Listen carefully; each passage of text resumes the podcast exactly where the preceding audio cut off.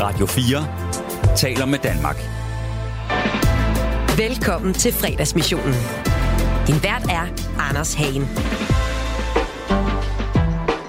Her har I mig tilbage. Så bliver det fredag igen. Kæmpe stort velkommen indenfor her til den radiofoniske fredagsbar.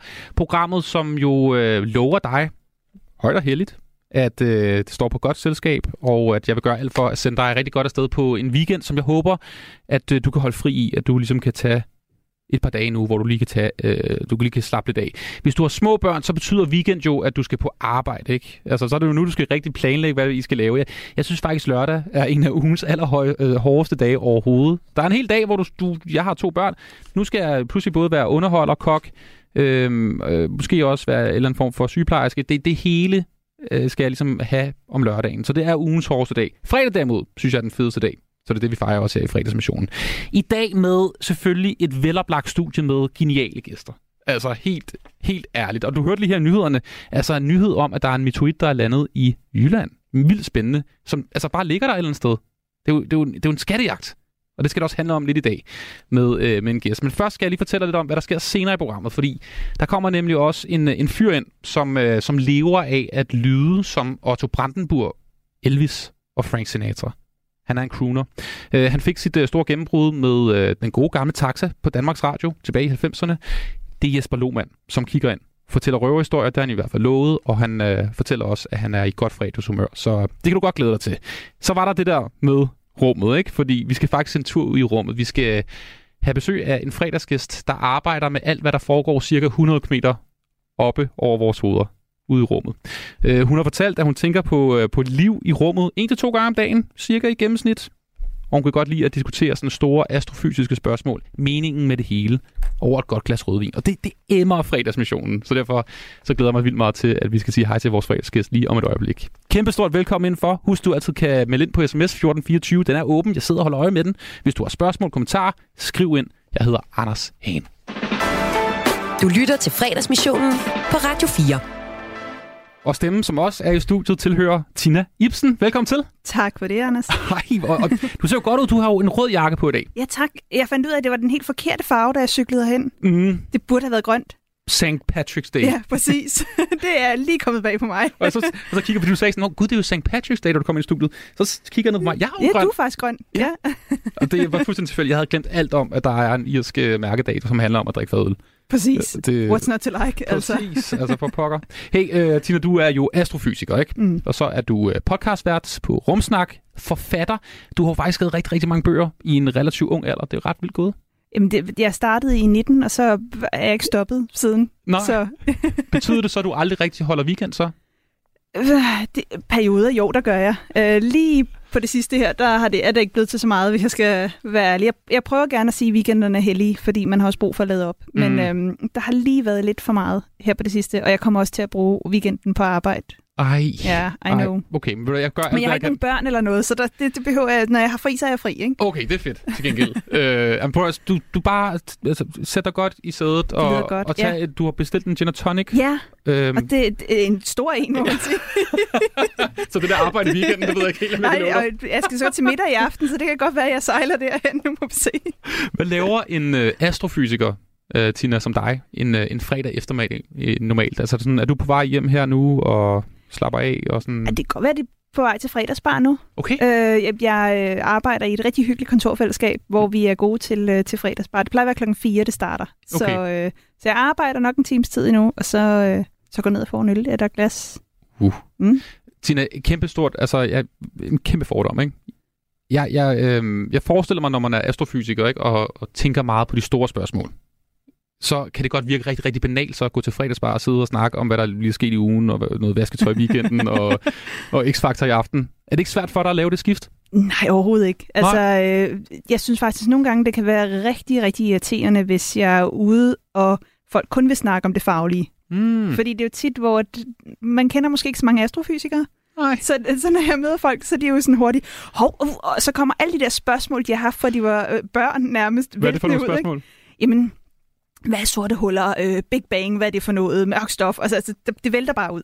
øhm, og det kan godt være sådan lige at så komme tilbage på arbejde, for så er det jo lige sådan, nu arbejder jeg jo af formidle, ikke? Så mm. det er Mm. sådan, jo, nu skal du høre, ikke? Så nogle gange kan det være bare meget rart at tale om, "Nå, hvad laver du, og hvad, ja, Ellers kan du lave den aftale, altså hvis du giver en øl, så vil jeg gerne svare på, hvad et sort hul er. Det er rigtigt. Det ved jeg ikke, det var bare et tip. Det kunne, det kunne godt være, det var det fremadrettet. Det bliver billigere i hvert fald at gå til fredagsbar. Det er det. Hey, uh, Tina, fysik var jo mit hadefag nummer et i folkeskolen og gymnasiet. Det var det værste. Altså, det, altså, jeg synes, kemi faktisk var bedre, fordi der var alligevel lidt sådan, åh, nogle forskellige syre og baser, der kan sige bange og den slags. Fysik, ej, hvor var det kedeligt. Det var virkelig det værste, ikke? Selvom jeg synes jo, at emnerne i fysik er sindssygt spændende. Mm. Det er måske det vigtigste overhovedet, ikke? Øhm, jeg ved jo også, at du måske ikke var blevet astrofysiker, hvis du ikke havde haft en god lærer i folkeskolen i fysik. Nå, men præcis. Altså, jeg er barn af to økonomer. Mm. Jeg vidste meget tydeligt øh, og tidligt, at det var ikke det, jeg skulle i hvert fald. Jeg var med mor og far på arbejde, og det, Åh, var, det, var det- fint, ja, ikke? det er Nej, tak. Øhm, men jeg gik i mange år og tænkte, at jeg ville være øh, bygningsingeniør og Mm. bygge broer. Jeg var sådan meget nysgerrig på, på alt det her naturvidenskabelige, men det var faktisk ikke det, jeg var bedst til. Mm. Altså, jeg har altid været bedst til sådan humaniorafagene, Altså, jeg synes, historie var sindssygt spændende. Religionsvidenskab og sådan nogle ting, synes jeg simpelthen var virkelig, virkelig sjovt.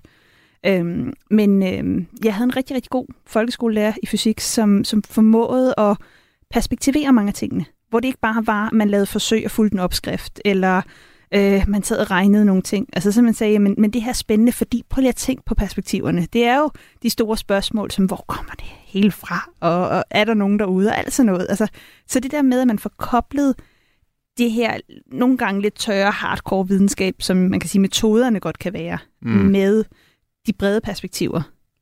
Det, Ja. det synes jeg er så vigtigt. Øh, og hvis man ikke har haft en lærer, eller en forælder, eller en onkel, tante, et eller andet, der har kunne gøre det, så kan jeg godt forstå, hvorfor fysik har været hadefag. Men, men, ja. Men er det ikke et kæmpe problem, tænker jeg? Fordi det, fysik er vel jo. et af de vigtigste fag, både sådan, altså fremtidsmæssigt økonomisk, ikke? Altså, vi skal jo opfinde nogle nye ting. vi Det- skal ud i... gigantisk problem, ja. at, øh, at vi ikke har flere unge mennesker, der interesserer sig for de naturvidenskabelige og tekniske felter. Øhm, også fordi, at hvis for meget af undervisningen bliver gjort på en måde, så er det måske meget den samme type menneske, der søger ind.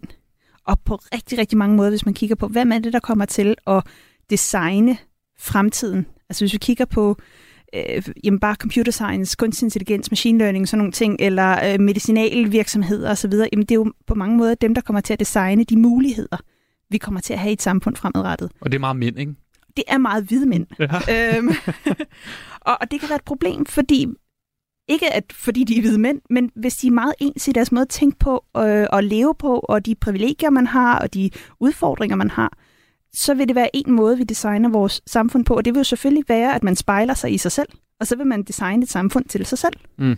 Så hvis vi ikke har en bred og en stor diversitet i de mennesker, der er med til at ja, forme vores fremtid, så bliver det en fremtid for en type menneske, og det synes jeg er et kæmpe, kæmpe, kæmpe stort problem. Og det er også en af grundene til, at du er blevet formidler, i Det stedet det, for ja. at blive forsker. Ja. Som er ligesom de to veje ikke at gå, hvis man er astrofysiker i virkeligheden. Hårdt sat op. Ja, altså hvis man vil arbejde med astronomi, der er rigtig mange af mine gamle studiekammerater, der sidder i øh, IT-branchen i dag. Øh, jeg har en øh, medstudent, der arbejder i Bane Danmark, øh, projektleder der, som, som startede på Astro sammen med mig. Er det de flyvende tog, der kommer? Det kan godt være, det er det. men, men det er jo noget med rigtig meget af det, vi også laver på studiet. Det er jo selvfølgelig en masse matematik, Mm. øh, en masse fysik. Men udover det, så er det rigtig meget programmering. Og det er det der med at håndtere store datamængder, store tal, og prøve at finde løsninger. Fordi det er jo tit, hvor at man, man står over for et problem, hvor der kan man ikke bare sætte det ind i en standardformel eller noget standard. Der bliver man nødt til at, sådan, at designe sin egen løsning på noget. Og det er jo noget, vi virkelig bliver trænet i på studiet. Og det kan man bare bruge rigtig mange steder. Og det kan jeg se, der er mange, altså, der er mange, der så bliver forelsket lidt mere i metoden, end nødvendigvis fagstoffet. Ja. Så jeg kender flere astrofysikere, der er endt simpelthen med at blive hardcore programmører eller øh, forskere inden for, for computer, øh, eller øh, datalogi og, og sådan nogle ting. Hvor man siger, det var jo en metode, vi brugte. Mm. Men de har så bare rigtig godt kunne lide den metode, som så gør, at de arbejder inden for det nu. Jeg var så lidt mere forelsket i faget. Så derfor har jeg holdt fast i det, og så blevet måske, hvad man kunne kalde skabshumanist i dag. Ikke? Øh, det er ikke mange formler, jeg sidder med i min hverdag mere. Til gengæld så sidder du og laver podcast, snakker med spændende mennesker, udgiver bøger og det hele. Og så tænker du på, om der er liv i rummet en til to gange om dagen, cirka, har du udtalt. ja. Det, det, det tror jeg faktisk også, jeg gør. Det tror jeg, jeg tror, der er mange, der gør. Ja, Egentlig, ikke? jeg tror ikke, man tænker over, at man gør det. Nej, det kan godt være. øhm, og nu kommer det store spørgsmål, øhm, før vi sådan rigtig går i gang. Hvornår tror du, vi finder liv? Du har jo virkelig fingeren på pulsen, på nyhedspulsen inden for verden. Bliver det i år? Inden for de næste 10 år er der en rigtig god sandsynlighed for det, hvis det er derude. Altså, er det ikke en grøn mand, der vinker på et eller andet billede? Øh, På en eller det, vil, planet? nej, det vil nok være en eller anden form for simpelt liv, man finder spor efter. Bakterie? Øh, Ja, noget bakterie, noget plantevæsen, noget et eller andet, men det vil nok være et aftryk af liv, man finder. Mm. Så vi kan se, hvordan livet påvirker for eksempel en atmosfære på en fjern planet. Det vil nok være sådan noget, vi finder, medmindre vi finder liv på Mars først. Og hvordan lige her, den øh, fredag? Øh, øh, jamen altså, der er jo en marts, mission, der, hvor vi får sendt øh, noget materiale tilbage i starten af 2030'erne. Så der, det er også sådan 10 års tid. Øhm, og der, der, der Ej, er det, der, det var hvor... så langt. Nej, man skal være så sindssygt øh, disciplineret, tænker jeg. Jamen, altså man plejer at sige, at den, hvis man arbejder med rummissioner, den rummission, man starter sin karriere med, det er den, du slutter din karriere med. Altså, så hvis du starter fra helt forbund, øh, fra, fra bunden af med at udtænke missionen og planlægge og prøve at få funding til det osv., jamen så går der så mange år, at missionen begynder at være afsluttet, måske, når du også når slutningen af din karriere. Og derfor er der jo mange i den sidste halvdel af deres karriere, hvis de ikke har en rumsonde, de venter på, jamen så det arbejde, de laver nu, det er jo noget, de aldrig kommer til. Det er ligesom Og- Michael Caine i Interstellar. Jamen præcis, Der dør det er før til det hele- næste, ikke? Ja. Nej, nej, nej, det bliver jeg ikke kunne finde ud af. Øh, bare lige sådan lige, lige før vi går videre, ikke? Hvordan tror du egentlig, aliens vil reagere, hvis de opdagede øh, de her forskellige signaler, vi sender ud i verdensrummet, som jo meget er sådan noget reality shows og reklamer for bettingreklamer? Jeg tænkte, de er nemme at overtage. Det Ja, kunne godt være, at vi skulle sende en, en her afsted. er det ikke meget det, vi spyrer ud i verdensrummet i virkeligheden? Jo, men det er jo alle vores øh, diverse tv-signaler og så videre. Altså, hvis du kigger på jorden i sådan en radiosignaler, så står den jo sådan og, og gløder som sådan en disco-kugle, ikke? Så kan man sige, der er en evig fredagsbar der på jorden, eller et eller andet. Øhm, men det er ikke nødvendigvis super intelligente ting, vi sender afsted. Nej, nej. Måske også det program ude i verdensrummet, hvem ved. Hey, øh, jeg ved, du var med i festudvalget i gymnasiet jo, Ja, Tina. Øhm, og du holder meget af begrebet rødvinsfysik, har jeg hørt dig kalde det. Er du sådan lidt en festab, egentlig? det kunne jeg godt... Øh, jeg, jeg er også med i festudvalget i mit kontorfællesskab i dag. perfekt. Så, Genialt. Jamen, så er Ja. du den helt perfekte gæst. Tina, det er en fornøjelse, du har lyst til at være selskab her på Radio 4 i fredagsmissionen. Velkommen indenfor, og skål i gin og tonics. skål. Du lytter til fredagsmissionen på Radio 4. Mm. Den smager af en til allerede. Ja, det gør den, den er farlig. Den er så bare sådan en. Øh, Tina, jeg elsker jo filmen Interstellar. Øh, Det er jo et mesterværk, synes mm. Jeg. Øh, sci-fi film fra 2014, mener jeg. Øh, Matthew McConaughey, der spiller hovedrollen selvfølgelig, handler om astronauter i ikke en så fjern fremtid, 2060, mener jeg, som øh, leder efter en ny planet på grund af jorden er, altså det, det ser ikke så rart ud. Det, det ligner, Man ved ikke helt, hvad der er sket. Nej, det er der, ikke er, godt. der er noget støvstorm. Det ser ikke ja. så godt ud. Øhm, og så leder de sig efter et nyt sted, og, og vi mennesket kan flytte hen. Og så er der så andet, en form for ormehul, de kan flyve igennem og komme ud til måske nogle nye mulige planeter, som mm. Vi kan bosætte os på i fremtiden. Det, der er det fedeste ved den her film, det er jo hele øh, begrebet om tid, som jo Christopher Nolan som instruktør, han gør, det går igen i mange af hans film, ikke? Ja. Altså, øh, Memento eksempelvis også, som, som handler om sådan det der med begrebet tid, som er så mærkeligt, når man tænker over, som jeg forestiller mig, du bruger meget din tid på at tænke over tid, ikke? Der er den her scene, hvor Cooper, altså Bradley, øh, McCon- eller hvad hedder han, øh, Matthew McConaughey, og øh, Dr. Brandt, de kommer tilbage på rumskibet øh, til deres astronautkollega, efter de har besøgt en planet, som måske kunne være et sted, hvor at mennesket kunne være i fremtiden, der med alt vandet og de der store bølger. Ikke? Mm. Så kommer de tilbage til moderrumskibet, hvor deres kollega er blevet oppe. Han er så i mellemtiden blevet 23 år ældre, og de har været nede på planeten i en time eller to timer eller sådan noget. Ja. Øh, du, du, du kan lige, lige høre, hvordan det lyder øh, i filmen her. I've waited years. How ma- how many years? By now it must be It's 23 years, 4 months, 8 days. 23 år har han været oppe på den her, det her rumskib, ikke? mens de har været dernede i, Alene. alene. Og så har, han, så har de været dernede i et par timer. Er det her realistisk? Men hele den her, altså, den her forskel i tid, øh, det var jo virkelig noget af det, han arbejdede meget med, Christopher Nolan. Han havde en fysiker, der hed Kip Thorne inden, øh, for simpelthen at arbejde med, hvis man havde nogle planeter, der kredsede i den her afstand omkring et sort hul, der var sådan her, Mm. hvordan ville den her tidsforskydning så være? Og det er simpelthen fordi, at noget af det, som, som Einstein viste i hans generelle relativitetsteori fra hvad, 1915, tror jeg, det var, den udkom, det er, at tid er ikke en, der findes ikke sådan en universel tid, eller en konstant tid. Det troede jeg, der gjorde. Jeg troede, vi er som det var London-tiden. Som, Ja. det er jo bare noget, vi blev enige om. Det er sådan en social konstruktion. øhm, men når vi kommer ud i rummet, så er tiden øh, bliver påvirket af, hvor hurtigt vi bevæger os, men også hvor tæt vi er på noget, der har øh, en tyngdekraft. Og i det her tilfælde med planeten, der har han kredset, kan man sige, længere væk fra det her store sorte hul, end der, hvor de har taget ned. Så de har været tættere på den her voldsomme tyngdekraft fra det sorte hul. Og det betyder, at tiden for dem er gået langsommere, Mm. end den er for ham. Fordi han, været- er, han, han har været i større fart. Øh, jamen, han har simpelthen været længere væk fra den. Så det er sådan to dele, man altid skal huske. Det, det er begge ting. Så tiden påvirkes både af en hastighed, men også af en, et tyngdefelt. Så, så det, det kan være sådan øh, gå frem og tilbage alt efter med fart, og hvor tæt man er på noget, der har en, en tyngdekraft. Her der arbejder de med tyngdekraften som det. Så fordi de har været hernede så tæt på det her sorte hul, det ligger sådan lige på grænsen, mener Mm. jeg at huske, øh, så går tiden simpelthen langsommere for dem. Og det vil sige, et par timer for dem er 23 år for ham op øh, på rumskibet. Og, og den er god nok. Altså det var det, der, der var flere, der var hen og spørge, sagde, det er jo sådan ren sci-fi det her. Sådan, Nej, det er hardcore videnskab det her. Den er god nok. Altså der er ikke noget science fiction over det. Det er ren science. Og det er også det begreb, der hedder tvillingeparadoxet, ikke? Kan du lige prøve at fortælle om det? Jo, altså tvillingparadoxet siger, at, øh, og der har vi, nu er vi tilbage til Einsteins specielle re- relativitetsteori, hvor vi taler om hastigheder. Mm. Så hvis vi har et øh, to enæggede tvillinger, og vi lader den ene tvilling blive her på jorden, og så sender vi den anden tvilling øh, i, op på et rumskib i fuld fart omkring en stjerne, Mm. vender rundt og kommer tilbage. Så den her tvilling, der har været afsted på rumskibet, har accelereret til en højere hastighed, og det betyder, jo hurtigere man bevæger sig, jo langsommere går tiden. Så tiden for den her tvilling, der har rejst, er gået langsommere end den tvilling, der er blevet tilbage på jorden. Så når tvillingen, rumtvillingen, kommer tilbage til jorden, er rumtvillingen faktisk yngre end jordtvillingen. Hmm. Og, og den er, altså, det er, er god nok videnskab, vi kan beregne de her ting. Og, Har man, har, har man set det fysisk endnu? Fordi der har jo været astronauter og folk, der har boet i rummet i lang tid, altså på rumstationen eksempelvis.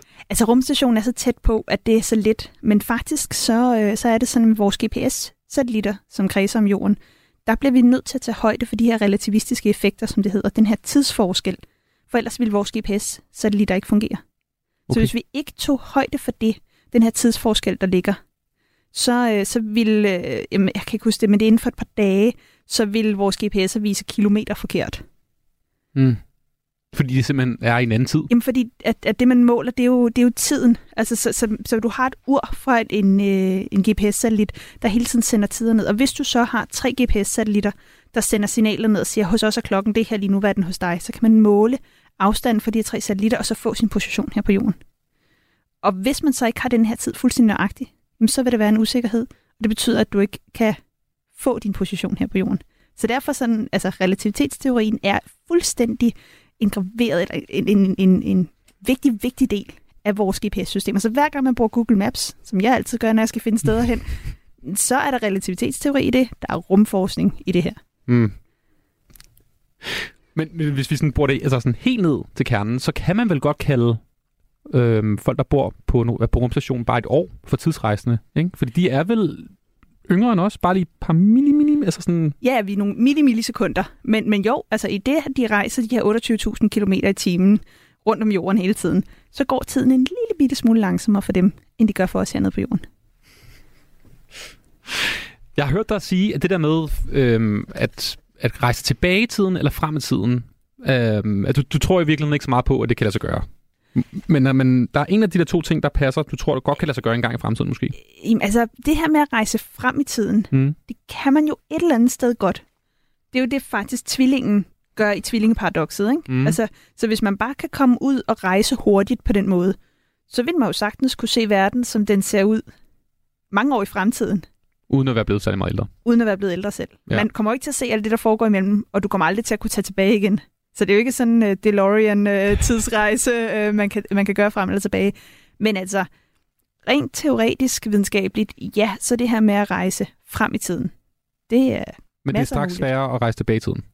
som vi tror det nu, så er det umuligt. Altså for eksempel at tage tilbage og dræbe øh, baby Hitler. Ja, Det er ikke lige Det- noget, som vi kan... det er, det er ikke noget, altså fordi det er sådan, når vi kigger på, på tid, så, så ser vi tiden som en fjerde dimension. Så vi har de tre rumlige dimensioner, som vi kan bevæge os i, Mm. Og så har vi den fjerde dimension, som er tiden. Øhm, og tiden kan kun gå, ifølge Einstein i hvert fald, i en retning, men i forskellige hastigheder i den her retning. Og det er derfor, man kan have tiden, der går langsommere eller hurtigere i forhold til andre. Øhm, men, men altså kun i en retning. Vildt nok. det, det, der er nogen, der, når, du, når du forklarer om det her, så jeg tror, at der er mange, der sådan er med det meste af vejen. Mm. Men der er på et eller andet tidspunkt også nogen, der bliver ryger af, og det, jeg, tror, jeg er lige ved at ryge af Jamen, på det- noget det gør jeg også For eksempel, selv, begynder at snakke om de så, der dimensioner og sådan noget der, der, der, der er det der, jeg ryger af. Jamen det, men det er også, altså det er jo sådan en ting, som, som der er ved meget fysik. Altså, der er en hel del, jeg kan regne på, som jeg ikke nødvendigvis sådan forstår helt ind i maven.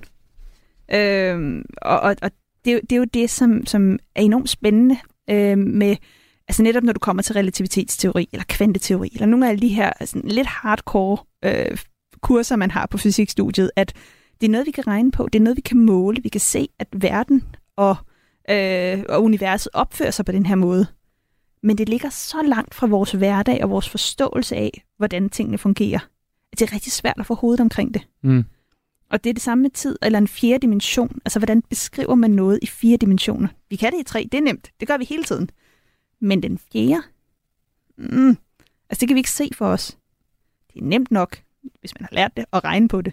Men at forestille sig det, at forstå det, det er noget helt andet. Der tror jeg heller ikke, jeg selv er endnu. Og det er også dybest set, fordi vi stadig, vores hjerner jo stadig er, altså, vi er tilbage i stenalderen stadigvæk på en eller anden mærke måde, ikke? Jamen, vi er jo De- lavet til at, at opfatte tre dimensioner. Mm. Vi, vi kan jo ikke se tiden.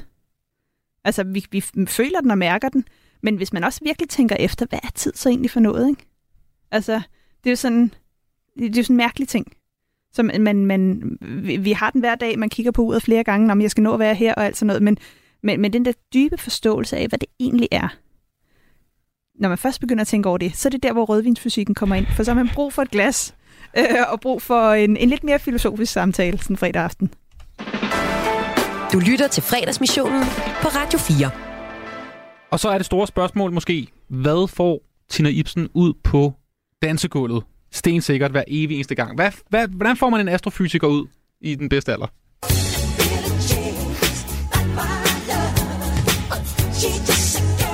God gammel Michael Jackson. Jeg Ja. har jo bedt om at tage nogle numre med. Det, Det er det, var en udfordring. Ja. Altså, bed mig om at snakke relativitetsteori og så videre. Intet problem. Når jeg først sådan skal begynde at snakke om mine egne øh, likes, dislikes, det er en helt anden udfordring. Det her nummer det er cirka 4 minutter, så sådan tidsmæssigt er det jo, passer det jo meget godt til, til sådan en radio, klassisk radionummer. Det er Billie Jean. Hvad, hvordan, altså vi, du er jo lidt en festabe jo, mm. fornemmer vi. Rødvinsfysik. Yep. Michael Jackson og fysik, det fungerer meget godt sammen, synes du? Ja, altså det, det er sådan noget, jeg kan huske, at øh, mine forældre øh, havde på, på playlisten, da jeg var barn. Og jeg tror bare altid, det har været sådan et, øh, det er sådan et hit, som øh, der er god rytme i det, og øh, det er nemt, selv hvis man ikke er så god på dansegulvet. Hvordan er du til, øhm, hvordan er du til fest? Hvordan jeg er til fest, Ja, hvordan er du? Altså, er du typen, der nemt går ud på floor Ja, ja. tidligt? Ja. Men kun til det dårlige musik. Okay, Ikke til for meget... Øh, okay, stærkt. Nej, men øh, det ved jeg ikke. Det, er sådan, det kommer også lidt an på, øh, hvad jeg skal dagen efter og så videre. Men øh, jeg er rigtig dårlig til at gå i ordentlig tid. Apropos tid. Mm. Du fornem, altså tidsfornemmelsen Den forsvinder, forsvinder. efter et par øl.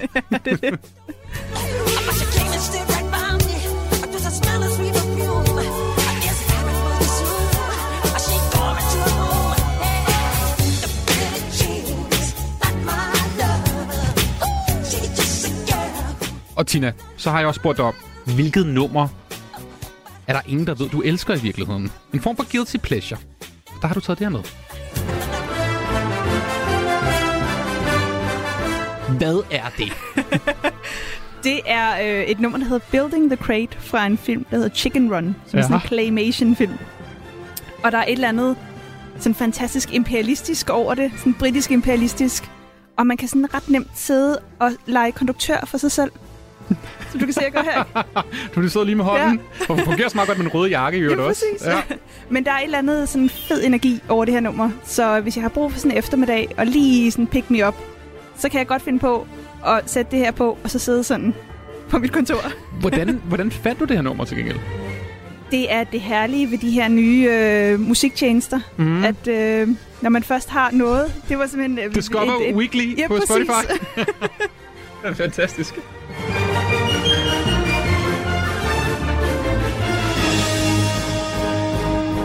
Hvad hørte Einstein egentlig? Hvad var Godt hans, spørgsmål. Det hvad var jeg hans, faktisk ikke. øh, du ved, når han lige sådan en eftermiddag, hvor han lige skulle pick Ja. me up? Måske noget klassisk eller sådan noget. Det kunne er godt, måske lidt kunne det godt være lidt, måske lidt det her også. Ja, Eller hvad? hvem ved? Mm. Planeterne med Gustav Holst.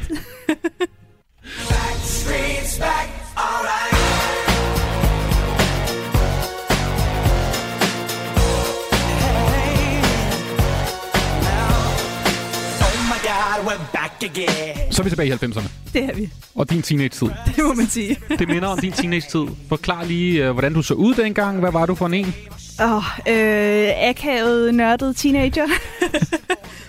øh, havde lidt svært ved at, at finde måske mig selv. Øh, jeg har egentlig altid været meget sådan selvsikker, men ikke nødvendigvis den, der var der, der vidste helt, hvem jeg var. Mm. Øh, det, det kom måske lidt mere i min voksne alder. Men altså, det var jo slut 90 og start 0'erne, det var jo boyband-tid, ikke? Så som så mange andre unge piger på Amager, så var det det, jeg hørte. Var du sådan en, øh, igen, kæmpe fordom, men når man er astrofysiker, så synes jeg også på en eller anden måde det tillæg. Altså, var du sådan en stor nørd i gymnasiet? Nej, ikke, altså igen, jeg var jo med i festudvalget og så videre, men, øh, men jeg har altid ret godt kunne lide at gå i skole. Mm. Øhm, Bare ikke lige fysik i gymnasiet, faktisk, vel? nej, altså jeg havde sådan lige en periode, hvor jeg var lidt træt af fysik, fordi det blev nemlig meget sådan nogle øh, opskrifter til laboratorieøvelser, og jeg kunne ikke helt se pointen. Så det er jo sådan lidt sjovt, at jeg alligevel valgte at tage det på højt niveau, og så alligevel valgte at læse det. Det fungerer godt med Backstreet Boys, til gengæld. Godt valg. Jeg har spurgt dig, og det var måske sådan lidt et øh, svært spørgsmål at svare på, det ved jeg ikke. Øhm, sangen, som du synes, vi skal spille, når Aliens på et eller andet tidspunkt lander. Det gør det jo, Tina, ikke? Det er ikke en kommentar. Bare, bare blink på hvis du ved det. Hvad, hvilket hvilke numre skal vi spille for dem, når de lander, for ligesom at for, kunne forklare dem lidt om jorden og hvem vi er? Og der har du taget det her nummer med fra Monty Python. Remember that you're standing on a planet that's evolving and revolving at 900 miles an hour. That's orbiting at 19 miles a second, so it's reckoned a sun that is the source of all our power. Hvad fik dig til at tænke på Monty Python? Jeg tænker, det er jo sådan en god... Øh, hvad ved vi egentlig som mennesker mm. om universet? Så det er jo sådan en god øh, knowledge exchange, eller hvad man kan sige. Øhm, og så viser det bare lidt god humor. Ja. Så jeg øh, er vokset op med en far, der elskede Monty Python. Så den ligger altså også ret dybt sådan indgraveret i mig. Også en humor, som måske godt lidt, fordi lige nu er det sådan noget ironi og sådan noget, det forstår folk ikke mere. Det er ydt nu, ikke? Ja. Men det, Tror du aliens, altså sarkasme, ironi? Måske ikke. Det kan være, det er det, der starter en øh, galaktisk krig, det her.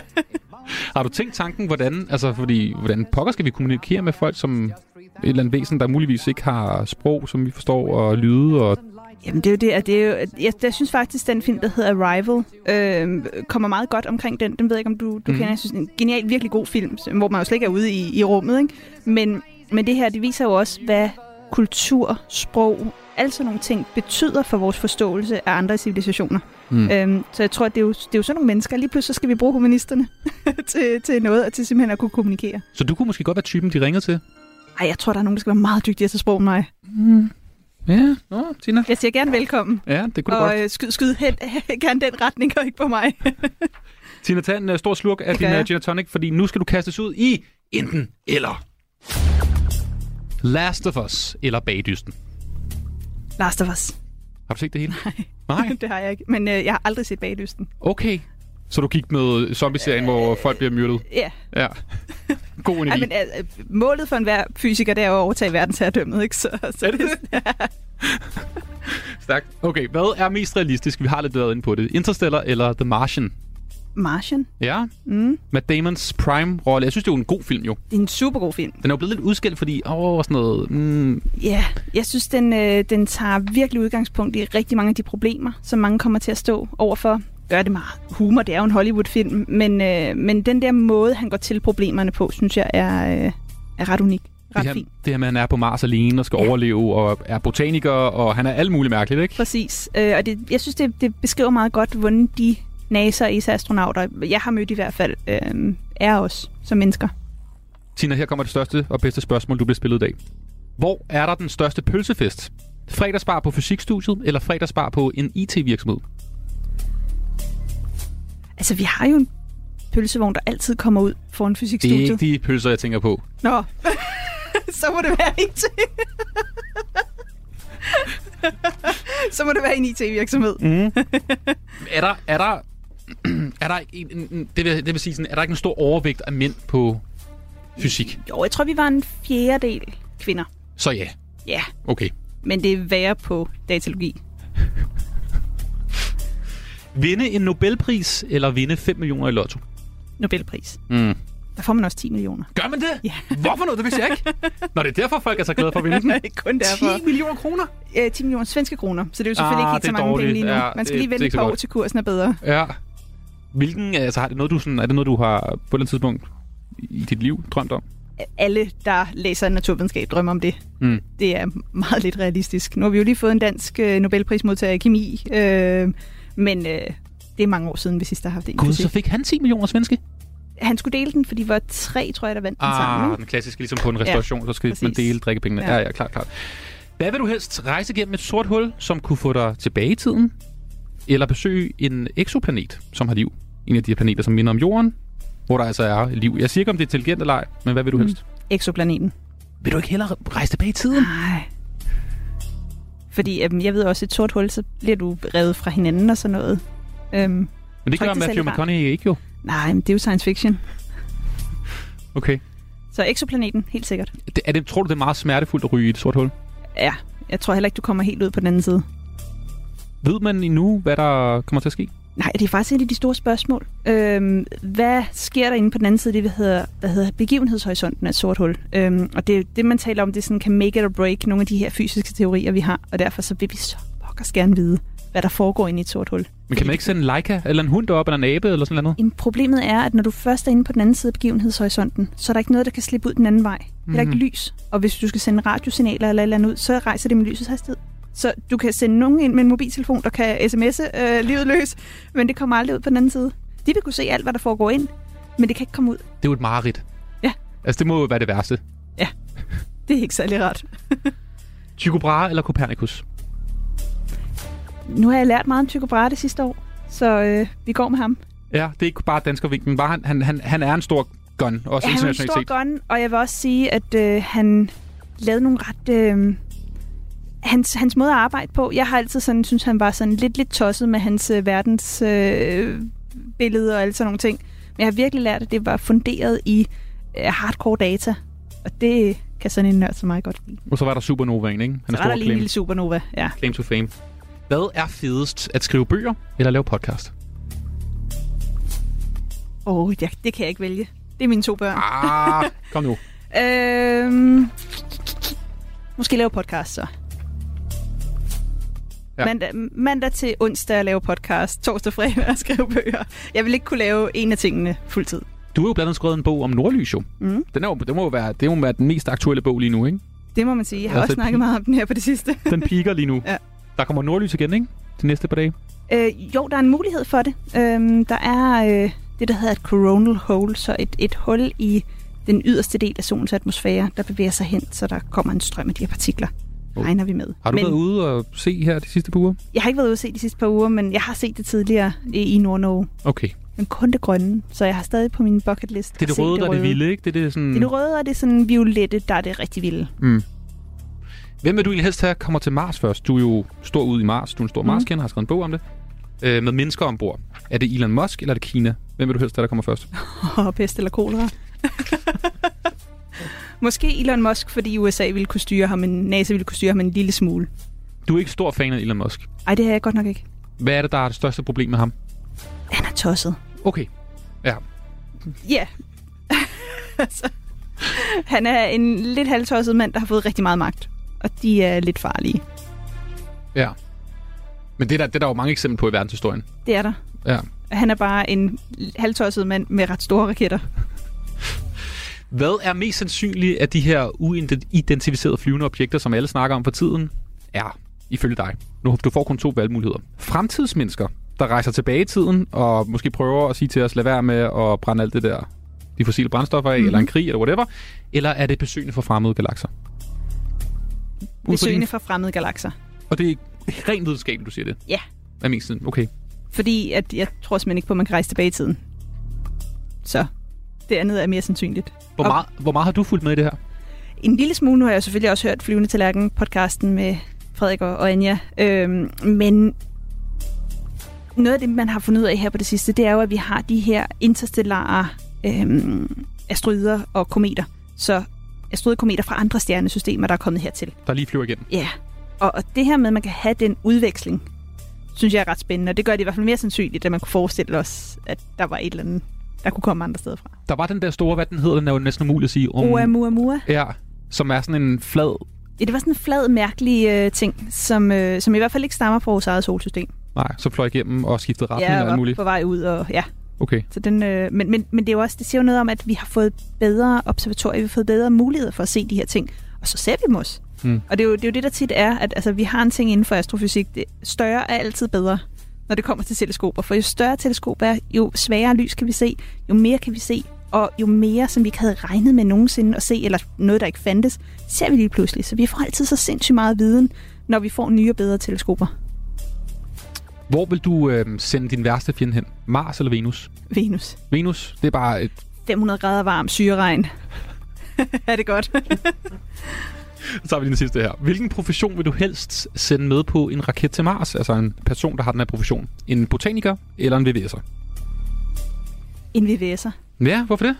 Jamen fordi, at hvis vi bare kigger på, hvad astronauterne på rumstationen bruger deres tid på, så er der Mm. rigtig meget sådan maintenance. Mm. Altså simpelthen bare at holde det hele ved lige. Der er nogle rør, der skal Der lappes. er og... nogle rør, der skal lappes. Der er hele tiden et eller andet, der går, der går galt. Og jeg ved, hvor, hvor dårlig jeg er til alle de her handy ting, så det ville være rigtig dejligt at have sådan en med, der kunne det. Det var enten eller med Tina Ibsen. Radio 4 taler med Danmark. Tina, vi skal til øh, ugens citatquiz. Jeg har tre citater med fra ugen, der er gået. Jeg forestiller mig, du har jo bare fuldt nyhedsstrømmen slavisk, ikke? På absolut ingen måde. Jeg har haft sådan en uge, hvor jeg bare har rendt rundt fra det ene til det andet, så jeg, ikke, jeg tror ikke, jeg har åbnet DR's nyhedsapp en eneste gang. Så det her bliver... øh, Jeg beklager derude, det bliver sølle. Nej, nej, det tror jeg, fordi jeg tror, du har et... Øh, det, man skal ikke have fulgt med, faktisk. Du, det er bare ren intuition, og måske kan du lave nogle hurtigere beregninger op i dit hoved. Øh, jeg har bippet noget ud af det her citat, og du skal så gætte, hvad citatet handler om. Jeg skal nok fortælle dig, hvem der har ligesom givet citatet, Mm. øh, og profession den slags. Du skal bare gætte, hvad det handler om. Vi starter med det første her. Der er ingen tvivl om, at der mangler beep i alle kommuner. Der er ingen tvivl om, at der mangler i alle kommuner. Hvad er det, der mangler i alle kommuner? Ifølge Stine Brems Mørkholdt, som er formand for offentlig ansattes tandlægeudvalg. Altså, det umiddelbare svar vil jo være tandlæger. Nej, men, øh, men jeg tænker, den er for nem. Mere specifikt. Øh, tandplejersker? Nej. Nej. Nej. Den er også svær. Den er svær. Er den svær? Eller er du bare sød ved mig lige nu, fordi jeg ikke har fulgt med? Ej, ja, det, det er rigtig nok, det er tandlæger, men det er bøjletandlæger. Bøjletandlæger. Der simpelthen mangler i alle kommuner. Ah, ja. Altså, der er simpelthen så mange øh, Jamen, tænder, jeg, der skal var, jeg, var, jeg var en af dem. Og, øh, Du har altså, togskinner? Ja, nej, øh, øh, ganebøjle, og så alligevel er jeg endt med ekstra øh, visdomstænder og skæve tænder i dag, så tak for de 14 år, hvor jeg gik med det. Det var sindssygt, at det stadig... Jeg forstår ikke, hvorfor man ikke kan fikse det på en anden måde. Nej, det, være, det skulle være øh, lidt laser eller et eller andet, ikke? vi må Så spørge noget det. AI. De er bedre, Ja. kan finde på et eller andet. Næste citat. Det var, jeg synes, det var okay. Mm. En halv point. Det synes jeg er fuldstændig beep og beep for dansk presse. Du kan også få lydklippet her. Det er Lars Lykke. Det, det synes jeg er, er, er fuldstændig øh, og, øh, og for dansk presse. Han er rasende her, Lars Lykke. Ja, den, den har jeg faktisk set. Det var, han blev spurgt om hele den her øh, Jon Steffensen dag øh, med Ukraine. Så det var det perspektivløst og øh, respektløst. Eller der var sådan et eller andet der, ikke? Et andet ord med pil. Øh, ja, Det synes jeg faktisk er det, er perspektivløst. Det synes, Ja. Nå, okay, vildt nok. Og så er det faktisk noget, der er... pinligt. Ja, Ja. ja. lige præcis, sådan! Pinligt og perspektivløst. Det var det, Lars Lykke han altså svarede på det spørgsmål, som en BT-journalist simpelthen formastede sig til at stille ham i forbindelse med, at de skulle øh, præsentere en ny Ukrainefond. Mm. Sådan, og så spurgte øh, BT-journalisten så lige, hey, du har ikke rigtig svaret på det her med Jon Steffensen, bla bla bla. bla. Perspektivløst og pinligt. Point, Tina, godt gået. Afsøg de nemme steder. Det kan være en parkeringsplads, et fortov eller en flisegang. En meteorit kan også havne i... Mm-hmm. Det var Ole Mhm. Knudsen, Ja, som er Aarhus Universitet. lige præcis. Ja. Den kan også havne i indkørslen, mm. i Mhm. haven, på taget. Det er noget meget specifikt. Ja, i taget faktisk. Tagranden. Tagranden, yes. Ja, simpelthen tagranden kan en meteorit også Ja. lande. Hvad, hvad tænker du om den her nyhed her? Det er da ret vildt, var? Det er så fedt. Altså, det, det er jo sjældent, at vi har de her nedslag øh, i Danmark, og, øh, og det er altid spektakulært. Og det er jo alt, noget af det næste, der er rigtig spændende, det er jo så, hvad type meteorit, når, forhåbentlig hvis, når man finder den, hvad det så er. Fordi der, altså, der er forskel på meteoritter. Der er jo nogen, der sådan er fra det helt tidlige solsystem, 4,5 milliarder år tilbage, hvor at, at det er, kan man sige, det der var, da vores solsystem blev til. Mm. Det er sådan nogle, man rigtig gerne vil finde, fordi så siger det noget om, hvad startede det hele med? De har ikke ændret sig i 4,5 milliarder år. Så der kan man virkelig sige noget om oprindelsen af vores solsystem. Hvad var der til stede, da planeterne først begyndte at blive dannet? Så man håber jo på, at det er sådan en af de her sjældne, rigtig spændende meteoritter. Hvad er egentlig den vildeste sådan, øh, rum-merchandise, du har fingrene i? Altså sådan nogle øh, artefakter? Jeg har to meteoritter derhjemme. What? Må man Så- godt det? Det må man godt. Jeg tror man skulle aflevere det som sådan noget danefæ, eller... Jamen, de er ikke faldet i Danmark, og så, øh, så er der nogle andre regler. okay. så, Hvor er de øh, faldet hen? De her er fra USA. Okay. Øh, og som med meget andet i USA, så kan du købe og sælge historie, som, øh, som du har lyst. Ikke? Så, så der er mange øh, museer i Europa over, der, øh, der har sådan nogle små meteoritter. Og hvad, hvor kommer de to, du har fra? Altså, hvordan, hvor er de fra i rummet? Og... Det ved vi Gamle- jo så ikke. Nej, okay. Øhm, altså, det er en, jeg har en stenmeteorit og en jernmeteorit. Øhm, de er ikke blevet, det er ikke nogen, der har særlig meget værd, og det er derfor, jeg kan have dem. Så det er bare sådan nogle lidt standard. Øhm, så der er ikke nogen, der siger, at jamen, her der er et eller andet helt særligt, der har været, fordi så ville det havne på et museum eller hos øh, et universitet. Mm. Men, øh, men de er jo tilbage fra solsystemets dannelse for de her 4,5 milliarder år siden. Så, så det er sådan lidt sjovt at stå med dem og sådan tænke, det er et stjerneskud fra 4,5 milliarder år siden, jeg står med her. Hvad er egentlig sådan det vildeste inden for, øh, for astrofysikere, man kan få fat i? Altså udover at få Nobelprisen, så er der vel også nogle artefakter og sådan noget, som... Jeg kan godt lide fodbold. Der er nogle fodboldtrøjer, jeg jagter, for eksempel. Ja. Hvad er sådan den vildeste for dig? Altså, det vil måske være en sten fra Mars. Mm. Det kunne være ret cool. Øh, en månemeteorit eller en månesten fra Apollo-missionerne vil ikke gøre noget. Hvor er de henne i verden? Jamen, der er mange, der er på, øh, på museer rundt omkring, og så er der også mange, der er stadig hos NASA øh, eller udlånt til, øh, til forskningsinstitutioner. Så, så et eller andet fra rummet, Mm. tænker jeg. Ja, Andreas må godt tage et eller andet med fra rumstationen, når han kommer tilbage. Så. Ligger der bare nogle ting op på rumstationen, og ligger man Nej, men han har altid noget med. Altså, der er jo en, der er jo en hel liste over øh, ting, fra, som, som han skal have med i rummet den her gang, som er sådan danske ting, som jo så bliver noget mere værd, når de, øh, når de kommer i rummet tilbage igen. Mm. Så han må da godt beslutte sig for at give mig en af dem. Hvis der er en øh, meteorit, der lander på jorden, hvor man kan finde liv, vil det egentlig kunne klassificeres som, nu har vi fundet øh, et bevis, fordi så er den jo blevet forurenet, ikke? Eller hvordan? Ja, altså man har jo den meteorit, der hedder ALH 84001, der blev fundet nede på Antarktis, som oprindeligt kommer fra Mars. Mm. Og det, man har set der, det er, at der har været der er sådan nogle aflejringer, som minder lidt om bakterier. Og det, der har fået nogen til at sige, det her er beviset for, at der er liv på Mars. Og så er der andre, der så siger, ah, for det første, så kunne man godt forestille sig, at der er geologiske øh, processer, der kan danne, danne det her, altså ikke, eller kemiske processer. Det, vi behøver ikke biologi for det her. Og for det andet har den været på jorden i måske et par hundredtusind år, før vi har fundet den. Så det kunne jo også være forurenet osv. Så, videre. så altså, der er virkelig den her med, at hvis man vil påstå, at man har fundet liv på Mars, eller liv i noget, så skal man med være sikker. Fordi hvis man ikke er det, så skal der nok være øh, 10.000 af ens kolleger, der går ind og siger, jeg har fundet fejl der og der og der og der og der, og det gør bare, at dine data er totalt usikre, og du ikke kan ende med den her konklusion. Hvad tror du selv med den der, der har fundet på Antarktis? Jeg tror ikke rigtigt, den er... Okay. Altså umiddelbart, så er det så er det, det der er konsensus nu, at, øh, at ah, det er nok ikke det. Jeg har også hørt dig sige, at øhm, faktisk i, i forskermiljøet, og måske også dig selv, så, så har du den der fornemmelse med, med Mars, fordi øh, USA vil jo gerne til Mars. Det er jo en, altså de første måneder så til Mars. Øh, Elon Musk vil derop og lave en base, kineserne, alle vil derop, ikke? Øhm, at du egentlig gerne, du vil foretrække, hvis vi lige gav det et par årtier, før vi kommer op på Mar- Mars. Det lyder jo helt mærkeligt, når du bruger så meget tid på at snakke om Mars, fordi at der er risiko for forurening, menneskelig forurening. Ja, altså vi mennesker er jo bare omvandrende bakteriebeholdere. Altså du, du kan ikke sterilisere os, til vi ikke er levende. Altså, så, øhm, så, så det vil sige, hvis man finder liv derop, som minder om det, vi har her på jorden, er det så noget, vi har haft med? Mm. Eller har det været noget, der var der i forvejen?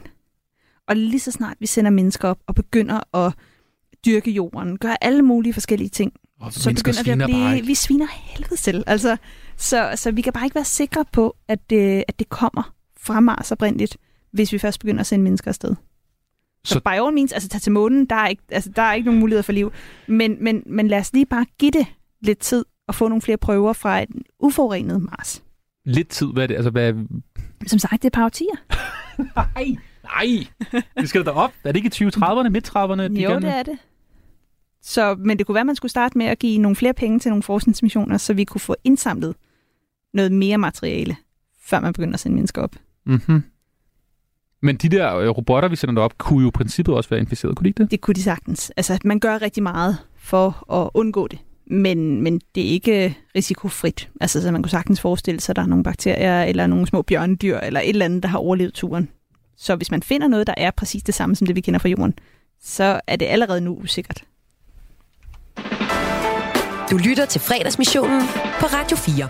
Det er astrofysiker Tina Ibsen, der er i uh, studiet. En uh, all-round dejlig formidler af astrofysik og rummet. Du, dit arbejde går ud på at uh, formidle alt, hvad der sker 100 km over os. Mere eller mindre, ikke? Jo, og derudad. Og det er altså bare derudad.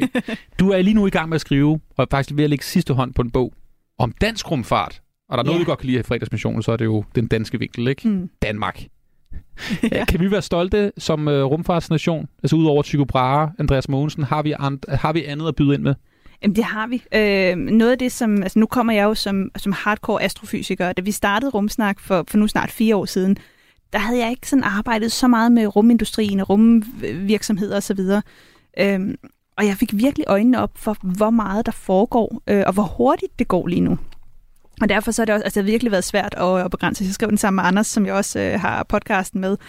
Øhm, og, og vi er gået øh, 100.000 tegn over det, vi måtte. Så, så nu må vi se, hvad forlaget siger, om vi skal, vi skal være grumme og, og skære, eller om de giver os nogle ekstra sider.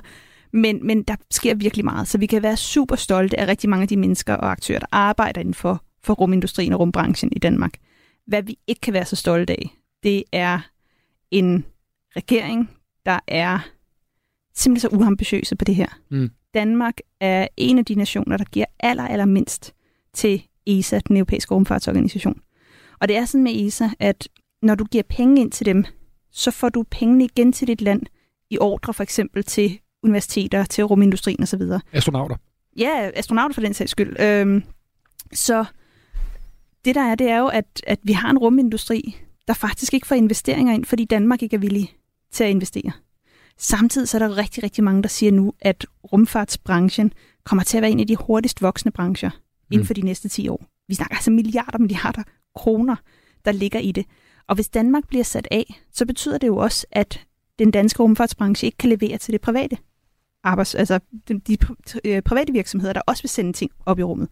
Så, så vi bliver sat af på det her, hvis man ikke er villig til at investere. Og hvor mange penge er det, vi snakker om? Som... Et par hundrede millioner. Øhm, som, det er jo ikke så mange penge. Det Jeg er troede, det var, jeg troede, det var milliarder. Nej, overhovedet ikke. Øhm, og, og den store undskyldning var, da der var det sidste ESA Ministerial her tilbage i, i november øh, og start december, at uh, Danmark var uden en regering.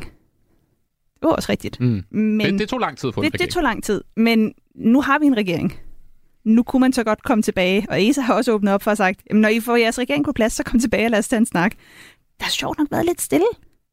Og alligevel med det, så samtlige ministre, vi har, elsker at knuppe skuldre med Andreas Mogensen og vil se sammen med ham.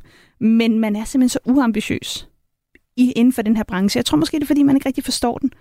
Men den seneste store rapport, der blev lavet for Rambøl, jeg kan ikke huske, var det 16 eller 18 eller sådan noget, den blev lavet, der viste man, at for hver krone, du investerer i rumfart, får du 4 kroner igen i det danske tilfælde. Mm. Tidligere har også, øh, og for andre lande har det vist, for hver krone, man investerer, får man 8 kroner igen. Det lyder som en meget god deal. Ja, ikke? Umiddelbart bedre end landbrug, tænker jeg. Umiddelbart, ja. Og, og prøv at tænke, altså, jeg, jeg tænkte, det var sådan en rimelig safe uh, investment. Uh, og, og også bare at sige, men, men i Danmark, meget af det, vi skal leve af, er jo de her højteknologiske jobs. Der er rigtig mange, der er rigtig, rigtig dygtige inden for det her. Vi har lige set et, øh, et større optag af, af ingeniører på kvote 2 og sådan noget, så der, er- der er jo mange unge mennesker, der også gerne vil det her, fordi meget af det arbejde med at skabe en bæredygtig fremtid osv., jamen det beror sig faktisk også på rummet.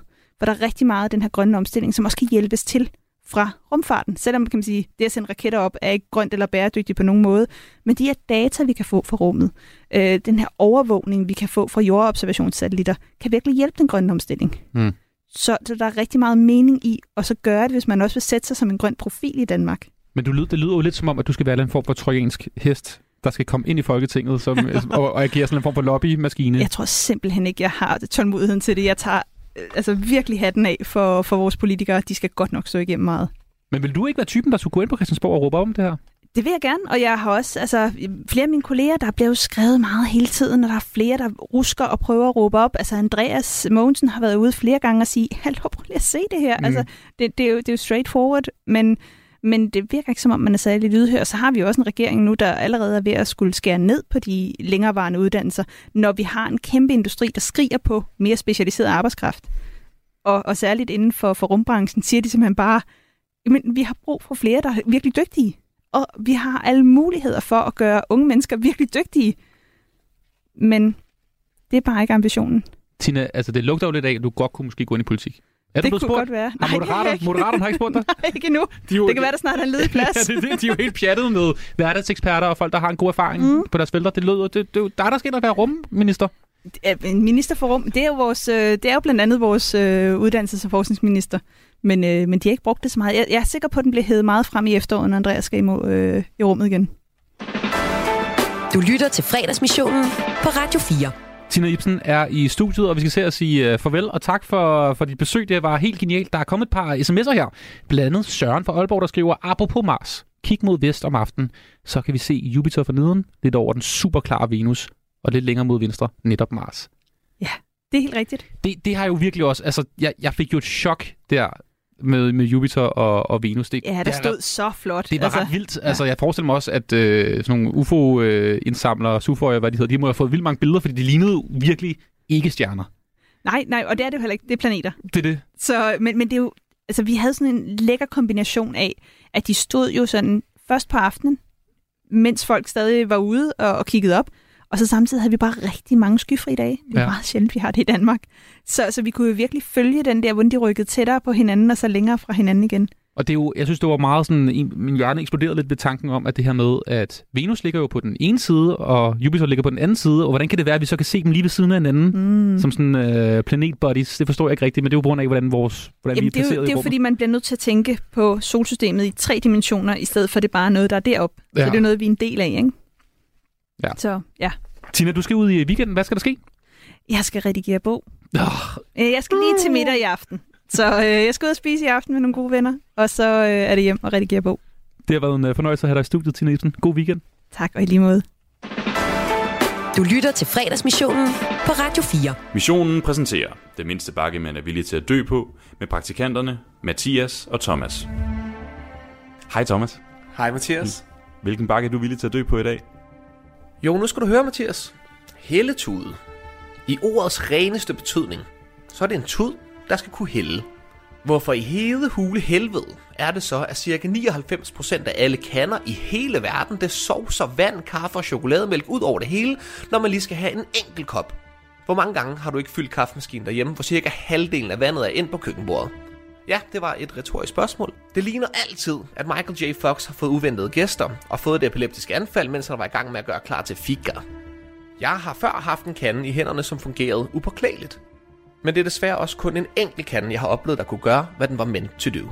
Det må da også være frygteligt for den her lille kaffekande at blive skabt med et enkelt formål, og så aldrig kunne løse sit livs mission, men bare fejle gang på gang igen. Hvorfor er der ikke en designer, der har formået at designe en kande, der kan klare det væsketryk, man lægger for dagen, når man virkelig er tørstig og bare gerne vil have et glas vand? Eller en kop kaffe om morgenen? Jeg elsker filterkaffe. Men hvad jeg ikke elsker, det er at starte min dag med en dybtegående nedvask af hele mit køkken, fordi den Mokka Master ingeniøren aldrig selv har brugt sit produkt. Han drikker kun øh, rigtig italiensk espresso fra en øh, DeLonghi Ecam 650,75 ms Primadonna Elite espresso maskine. Hvor er nemheden i livet for arbejderklassen, hvis vi ikke engang kan få en kop kaffe, fordi de rige hvide overherrer designer vores liv til at være bøvlet og problemfyldt? Vi får jo aldrig mobiliseret en revolution, der er en klassekamp værd, hvis vi ikke engang kan hælde vores morgenkaffe op.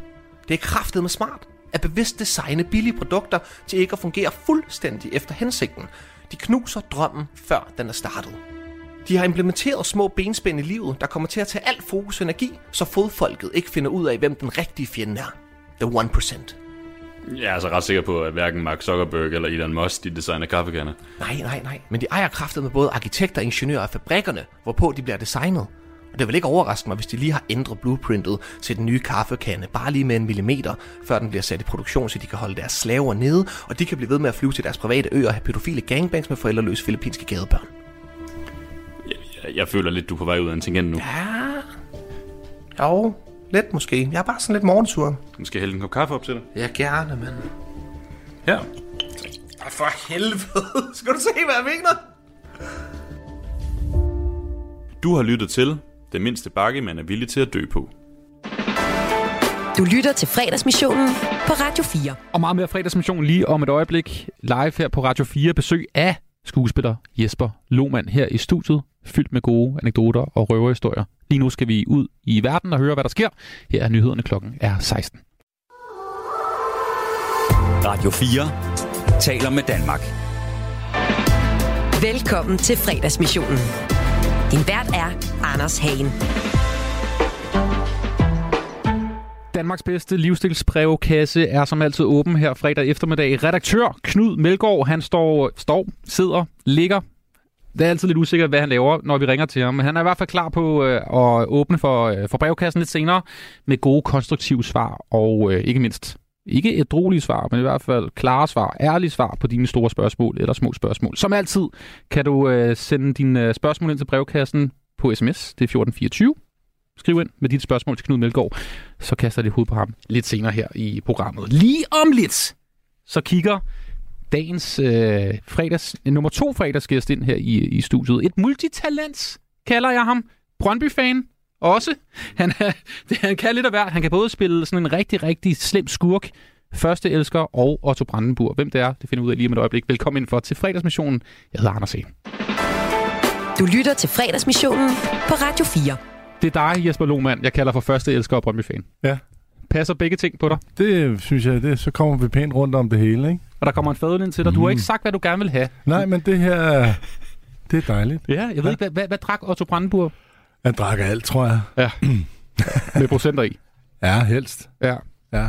I, Øh. i, i, i, nogle gange gjorde han så ikke. Mm. Du ved, ikke? Ja, okay. Når han ikke gjorde det. Okay. Mm. Wink, wink. Hey, uh, Jesper, du er jo øh, skuespiller og sanger. Ja. Entertainer. Ja. Uh, jeg kunne godt tænke mig at høre lidt om, uh, hvordan uh, din fredagsstemning egentlig er sådan en fredag eftermiddag. Er den uh, sådan her? nøgne damer, stripper og øh, gulasch og billige bajer. Eller er den mere sådan her? Og så bombarderer du mig med 25 spørgsmål. Jamen, jamen gør det noget, vi Jamen, har... jeg kan ikke rumme mere i hovedet. Nå, okay. Jeg kan simpelthen ikke rumme mere i hovedet, og du har fået dit svar. Hvordan er fredagsstemningen? Okay. Ja. Er det sådan et slags program? Jamen, jamen øh, en, en pæn blanding af, det, af begge ting. Jeg vil damer. sige, altså, øh, øh, Bertel, øh, han glæder sig til at komme hjem og, og spise risengrød, ikke? Det er teateret også. Men, hvad siger du? Han skulle også i teateret med sin kone. Han skulle, jamen, det var, ja, det er rigtigt. Men øhm, en, en, en, pæn, en pæn mix af de to der. Altså, at fredag er jo... Altså, jeg elsker fredag, kan man sige, ikke? Mm. Ugens når bedste man, dag? Ja, på en måde. Når, Ja. ja. man, når man, om man så må sige, ikke, ikke skal noget, og har fri, og, øh, og man øh, laver noget dejlig mad, og øh, går og drikker lidt vin imellem, og det er skønt. Ja. Ja. Okay. Hey, øh, Jesper Lohmann, hvor mange forveksler egentlig dig med den svenske skuespiller Michael Persbrandt?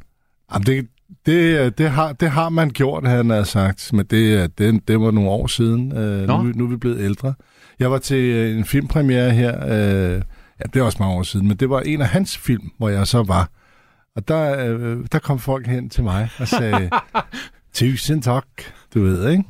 Ja. Også en flot mand, jo. Han var der øh, der, og vi fik da lige øh, hilst på hinanden, sådan, du ved, ikke? Sagde du så, hej Jesper, og han sagde, hej Michael? Eller? Ja, jeg ved ikke. Det var, vi nikkede, du ved, og sagde, det kan vi godt se. Hey uh, Jesper, det er jo den store skatteuge, den her uge her jo, ikke? Ja. Har du fået skattesmæk? Jamen, jeg har ikke været inde og kigge. Nej! Ej, kan du ikke gøre det live så? Nej, nej, nej. Det tør jeg sgu ikke. Jeg spørger efter, du, du, du har drukket den før. Ja, ja. Det er lidt spændende, er det ikke det, når man er selvstændig? Af for fanden. Altså, men, men jeg vil sige, øh, jeg har ikke afleveret regnskab endnu. Det er jeg faktisk i gang med at få lavet. Er det lidt sent, eller? Ja, det er det jo. Men øh, kommer tid, kommer råd. Ja. Øhm, jeg ved jo, du måske øh, er blevet spurgt om det her rigtig, rigtig mange gange, ikke? men øhm, du er nok i sådan brede kredse bedst kendt for en rolle. Mm. Og jeg har faktisk haft en øh, kollega her på programmet, Sille Sørensen, nede på en øh, bæverding kl. 11 i formiddags. Ja. For at høre, til- de tog et billede med- af dig med derned. Hun tog et billede af dig med derned. Mhm. Og udover de sagde, det der er Michael Bersbrandt, Mhm. så øh, jeg ved ikke, om du er nysgerrig på, hvad de, øh, hvad, hvad de ellers sagde. Lad os, lad os få den. Ja, hvem er det? Det er jo John Travolta. det, er jo, det er jo ham der fra fjernsynet. Øh, Det er John, Travolta, tror jeg. Nej. Jamen, er, er, er det ikke en dansker? Jo. Jo, det mener jeg. Det er ham, der har været med øh, i noget, øh, noget tv for mange år tilbage. Kæft. Ja, jeg kan ikke huske hans navn. Nå, ja. Ja, sådan er det. Ja. Mm-hmm. John Travolta, jeg synes, det var både altså, kompliment og så sådan, nå, Ej, jeg havde- han havde været glad, hvis, hvis han kunne huske mit navn, vil jeg sige. Men altså, fred med, fred være med det. Ja. Hvordan er det egentlig? Fordi der er vel mange, der kommer over sådan, og ved, altså genkender dit, dit fjes, ikke? Jo, altså. Men øh, det kommer også sådan an på, hvordan man, øh, hvor man ligger, du ved, i, øh, i mediebarometeret, ikke? Altså, lige i øjeblikket har jeg jo ikke sådan øh, excelleret i de store tv-serier og sådan noget. Så øh, her op, op til jul, der var jeg boet på Amager, der kom de væltende ud fra øh, restaurantmenuen, og så stod vi dernede sammen med min unger, så kom der en og sagde, hvad fanden, det er Taxa Live. Live? Ja, lige præcis. Og ikke Finn.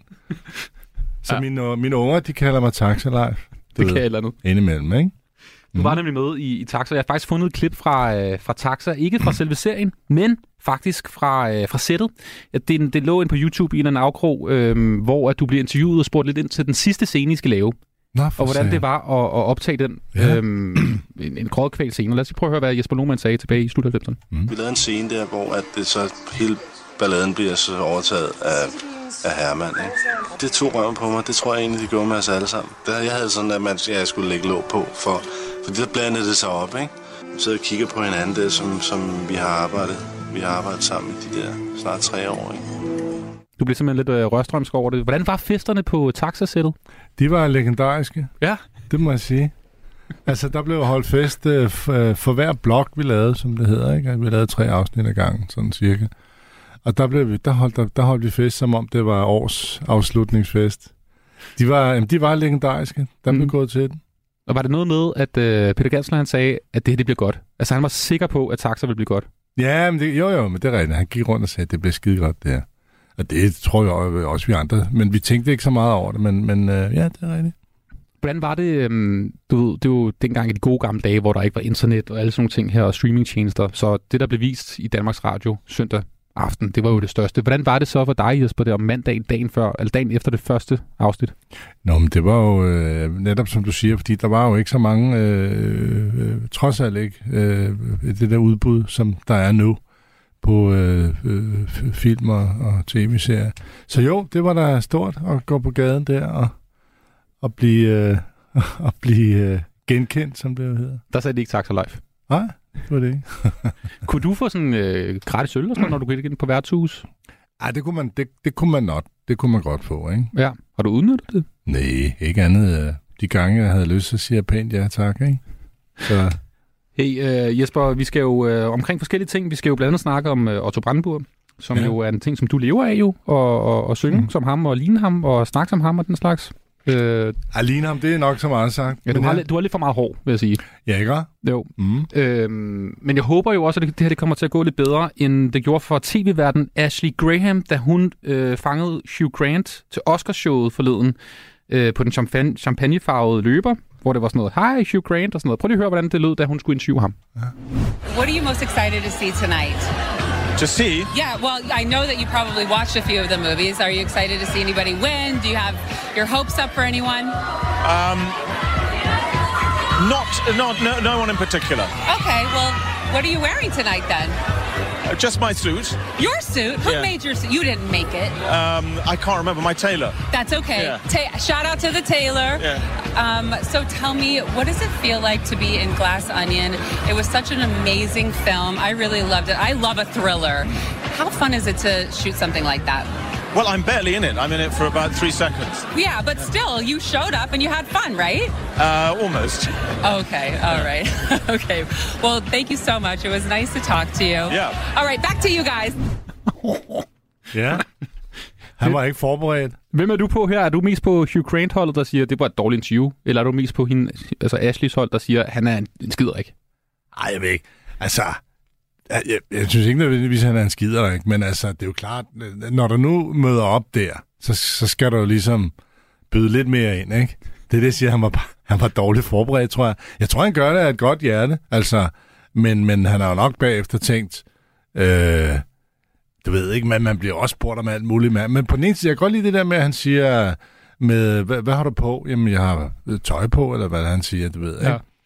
Ja. Um, men jo, altså, jeg læste godt om, jeg har ikke hørt det der. Jeg har, jeg har læst godt om det, at han, var, han havde fået en over, over snuden for det der, ikke? Mm. Og øh, jo jo, altså det er jo fordi, det er gennemført. Det er jo alt, han ligesom fejrer af, ikke? Der er jo ikke noget, der bliver taget op. Og hvad med den der film, du lige har lavet? Nå, men jeg er jo nærmest ikke med, og sådan noget, ikke? Ja. ved. Det, det, jeg tror, det er godt for Oscarshowet, der sker sådan noget her. Ja, men det er det. Jamen, det er faktisk, jeg, jeg tænker sådan, det der med, at når man, øhm, når man ligesom ser, hvor, om man så må sige, hvor småt det er. Altså, mm. det ligner jo, øh, øh, øh, øh, man- man tror kraftedet med det, det hele, det, det, at det foregår i Royal Arena, du ved, ikke? Med, men det er jo, det er jo en lille, en lille lukket fest, jo. Øh, Ret stor sal dog. jo, jo, men altså, der, der, der bliver gasset op på alt, hvad der kan gasses op på, ikke? Og så kommer der sådan en, en engelsk øh, øh, fætter der, som ligesom er lidt mere... Nå ja. Jeg tror ikke, det lyder som om, jeg tror ikke, han gør det sådan for at demonstrere noget. Det tænker jeg ikke, han gør. Han svarer bare på spørgsmål. Ja. Yeah. Mm. Okay. Og det mm. håber jeg også, du vil gøre her i, øh, i fredagsmissionen. Skål! Skål! Stor dejlig fadøl. Ja. Du lytter til fredagsmissionen på Radio 4. Det er Jesper Lohmann, der er studiet skuespiller og øh, sanger. Øhm, Jesper, du har jo et dejligt fjes. Tak. Det synes jeg virkelig, du har. Nå. Øh, Ja. Der bliver manfurtet for sindssygt herinde, men det er jo også et fjes, øh, der både kan være hyggeligt som nu, ja. synes jeg, du har det hyggeligt fjes, men det kan også være sådan et fjes, der er sådan rigtig skiderik. Ja. En rigtig kal, ikke? Jo. Ond satan. Mm-hmm. Øh, sådan lidt, også lidt lusket på en eller anden måde, afstumpet. Alt vimligt. Hvordan har du det med at spille onde mænd? Fordi når jeg kigger på, hvad du har lavet, ja. så Ja. har du jo faktisk spillet især tv-serier og Ja, film. ja. Nogle værre kale. Ja. Jo, altså... Øh, jamen altså, det har jeg da okay med, kan man må sige. Der er jo nok en grund til, at jeg er blevet spurgt om det, men altså... Øhm, øhm, det er fint. Jeg synes, det er jo altid, altså på en måde er det jo altid mest interessant at spille bad guy på en måde, ikke? Altså, Mm. fordi at vi jo, altså, øhm, vi ved jo lige meget hvad, så har vi jo, så har vi jo noget godt i os alle sammen. Selv mig, ikke? Når jeg spiller, når jeg spiller røvhul. Øh.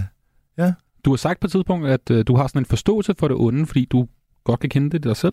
Ja, men det er jo, altså, jo jo, altså, jeg, jeg synes jo, det er jo interessant ligesom at, at, at, at lægge, at lægge en eller anden øh, en mulighed af, at man kan, at man kan tages til noget lige meget, hvor, øh, hvor, hvor grimt man har, har opført sig, ikke? Mm. Altså, det er jo det, der dybest set ligger i det, når man skal ind og spille de der slemme fyre der, at man jo helst skulle bringe en eller anden forståelse af, hvad det er for et menneske, der er inde bag alle de der grumme ting og den der barske facade, ikke? Hvad er det værste lort, du har lavet? Altså, det, jeg forestiller mig, at der er vel også en grad af noget method, ikke? At du skal forestille dig at være personen, og du har lavet noget lort, og så tænker du, åh, Jo, men altså, det er jo sådan noget... Øh, jamen, jeg synes, jeg har lavet meget... Øh, altså, lavet meget lort. Altså, ikke, ikke sådan kriminelt, men altså... Øh, øh, jeg har jo nok altid sådan, øh, fra mine unge år, altså, jeg har jo sådan kæmpet med, med mit temperament. Mm. Altså, jeg har jo sådan et voldsomt temperament.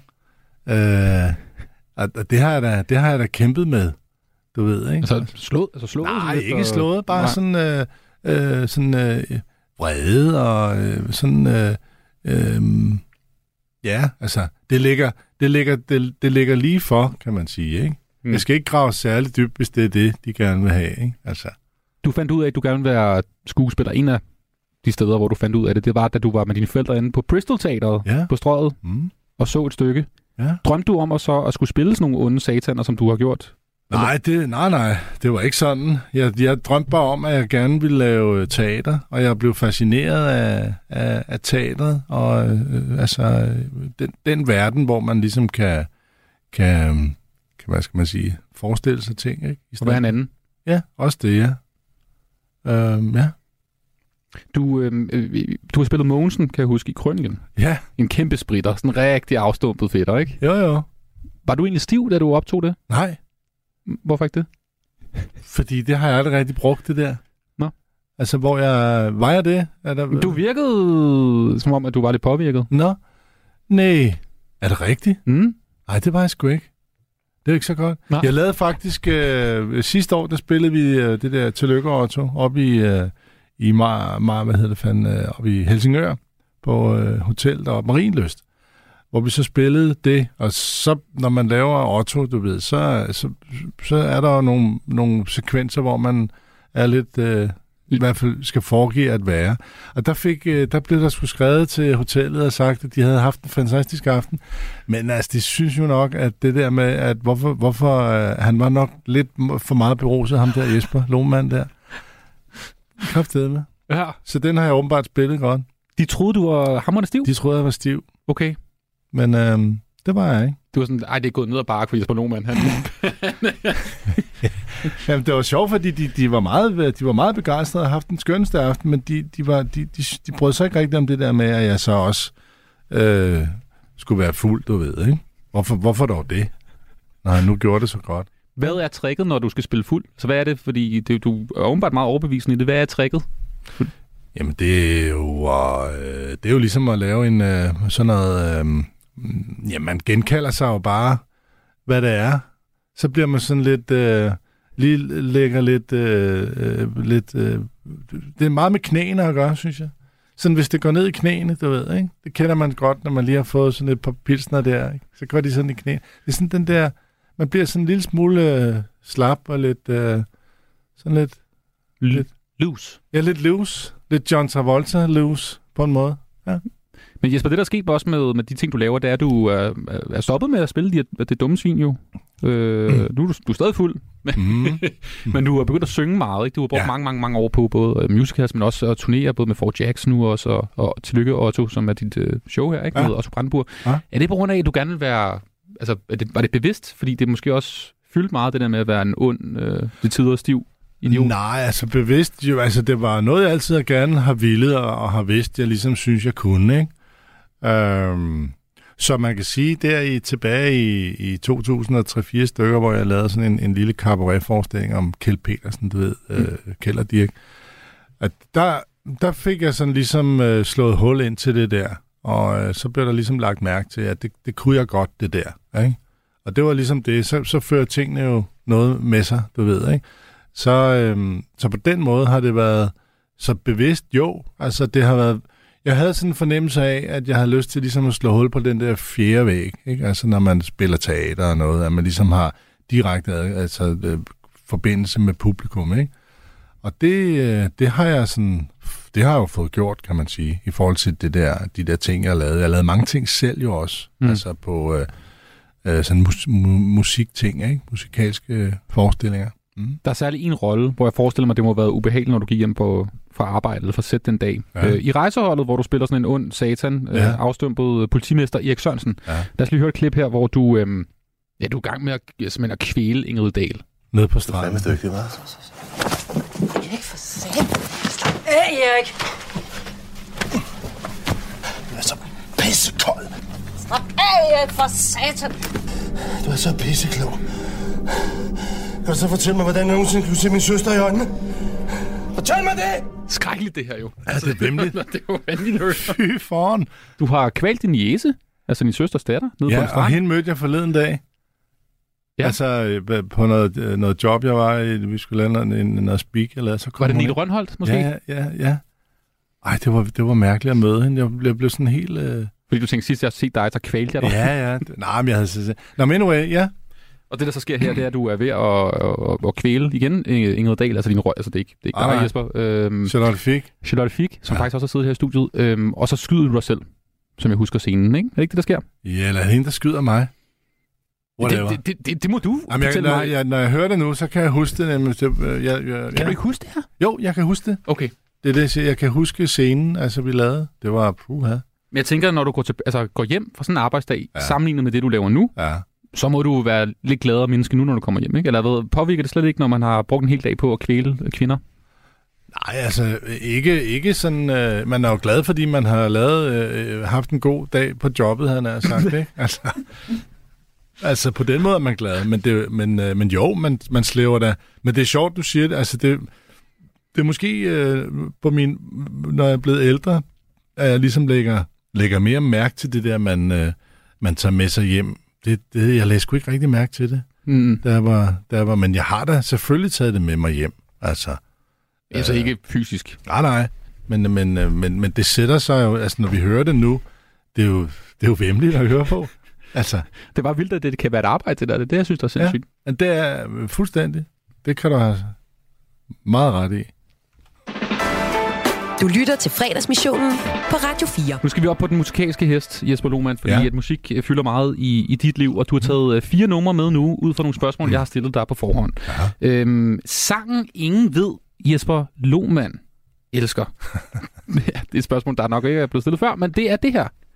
Kom, lad mig vise dig himmelen.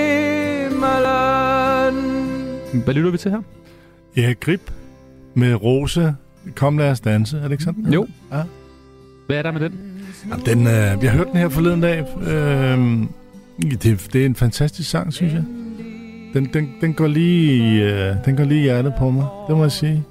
Den, den sådan lyder lidt af en sang, der kunne blive spillet på sådan en, du ved, sådan en danserestaurant. Ja. Altså, man sidder lige og spiser lidt, og så er der en, står der en mand. Jamen, der er sådan en uh, lidt italiensk stemning over den, eller noget. Ja. Ja. Og så er det en fantastisk historie. Og så mener jeg, at sangen er skrevet til en pige, som var altså syg. Altså psykisk syg, ikke? Oh. Og så øh, og, og den der situation med, kom Rose, lad os danse. Det, jeg kan mærke det nu. Altså, det, det er bare en enorm smuk sang. Og en enorm smuk melodi. Og så synes jeg faktisk, at Grip, han synger den øh, virkelig godt. Altså, Himmelen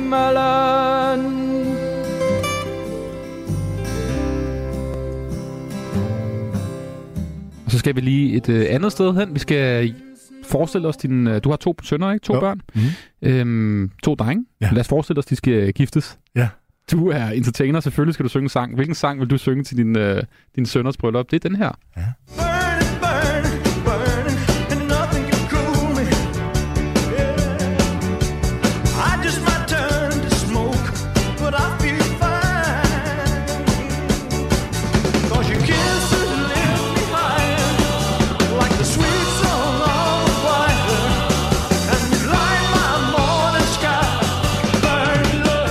en god gammel Elvis.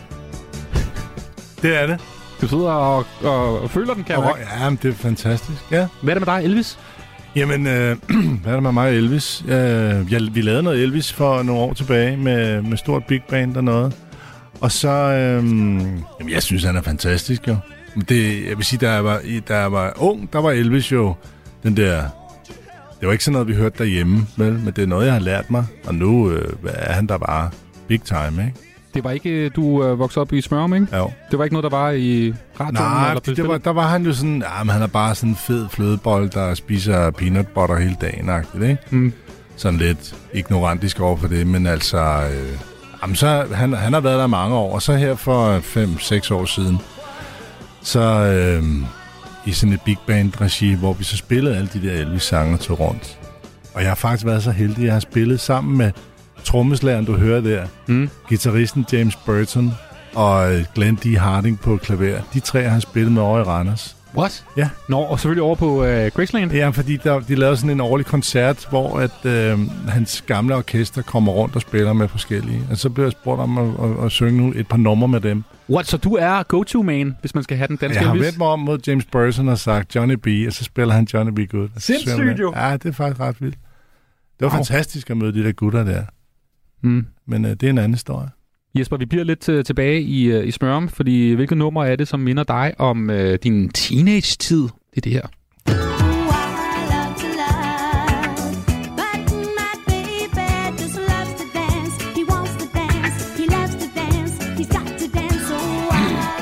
Hvad hører vi her? Vi hører Tina Charles. Der er sådan der er lidt pornofilm over det, synes Ja, jeg. ja. Jamen, øh, det, jamen det, det var sjovt, fordi vi sad oppe i sommerhuset med min gamle, gamle ven øh, og fra den gang, og her i sommer, og så spillede vi bare sådan, sådan en playlist, der kørte, og så spillede vi det der nummer. Så siger hvor fanden, og så siger Jesper, ej man, det var da vi til, var til fest nede hos øh, Maja og Anne, så var vi sådan nogle stykker, der holdt fest nede, der kunne man altid holde fest, ikke? Ja. Og så den der, det var sådan en, jeg kan bare, altså, så kommer man på dansegulvet, og så, så skete der gode ting, du ved, ikke? Appelsindans. Hvad siger du? Appelsindans. Nej, uden appelsiner, vil jeg så sige. Okay, ikke? Men okay. altså...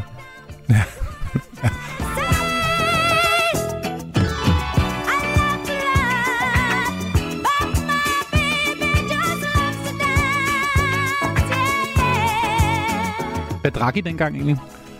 Til sådan en privat fest? Jamen, så drak vi... øh, Så havde vi købt nogle bajer, og så havde vi købt lidt hvidvin, og så havde vi købt noget martini, og så havde vi også købt lidt Pernod og sådan noget. vi drak... Vi drak, hvad der var, har jeg sagt. Var der også en cigaretfad, der blev... Ah, men, ja, det var til familiefesterne, Nå ikke? ja, Der var selvfølgelig. øh, cigaretfad rundt, ja. Klart, klart, klart. dejligste boy her i byen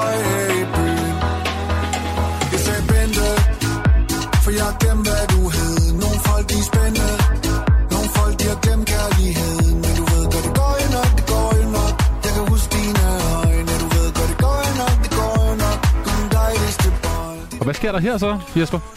Det er dansegulv, ikke? Mm. Ja. Det er jo meget... Øh, det er jo en moderne sang, jo ikke? Jo, det er fuldstændig for, det er jo fabelagtigt forrygende, altså. Benjamin Hav, selvfølgelig ja. med den dejligste boy. Har du set Benjamin Hav og familien? Ej, altså, jeg, jeg, jeg, jeg var over at se uh, Thomas Helmi på uh, Aarhus Stadion, mm. hvor han jo gæstede. Ja. Og øhm, altså, så siger det bum, altså. Så så jeg ham der på, øh, der var noget sport, noget halløj. Ja, Hvor han bare fyrede den af, altså. Og fik uh, Kronprins Frederik ud på gulvet. Ja, men det var jo forrygende, altså. Hvad, hvad synes du egentlig? altså, Fordi Benjamin Havs tekster er jo vanvittige jo. Ja. Kan du sådan tyde noget ud af det? Altså, kan du, hvad, hvad, hvad giver det dig, de her tekster? For eksempel den her. Jamen, det er bare... Det er sjovt at snakke med mine, mine unger om. De kan det jo også, ikke? Mm. Men øh, jamen, det er jo hver gang, man, man, man prøver at tyde det, hver gang man hører det jo. Sådan, ikke? Så er det sådan, hvad fanden siger han der? Og så siger jeg så, og det, det lyder bare godt. Altså, mm. det er jo lækkert, kan man sige, ikke? Ja, det svinger jo bare som ind i helvede. Der er ikke så meget der. Stor anbefaling, hvis du nogensinde får mulighed for at se ham live. Og det skal jeg her til efteråret. Okay, godt nok. Et eller andet sted. Jeg ved, han kommer rundt og spiller, ikke? Stor anbefaling. Jeg, jeg var så heldig at se ham i sommer, og det er fuldstændig genialt. Kæmpe ikke? band. Ja. Øh, har to dansere på scenen, to øh, middelalderne mænd, ja. der, der danser til, altså til alt. De kan bare ringe, jeg kommer. Det er bare super. Det er bare misunderlige.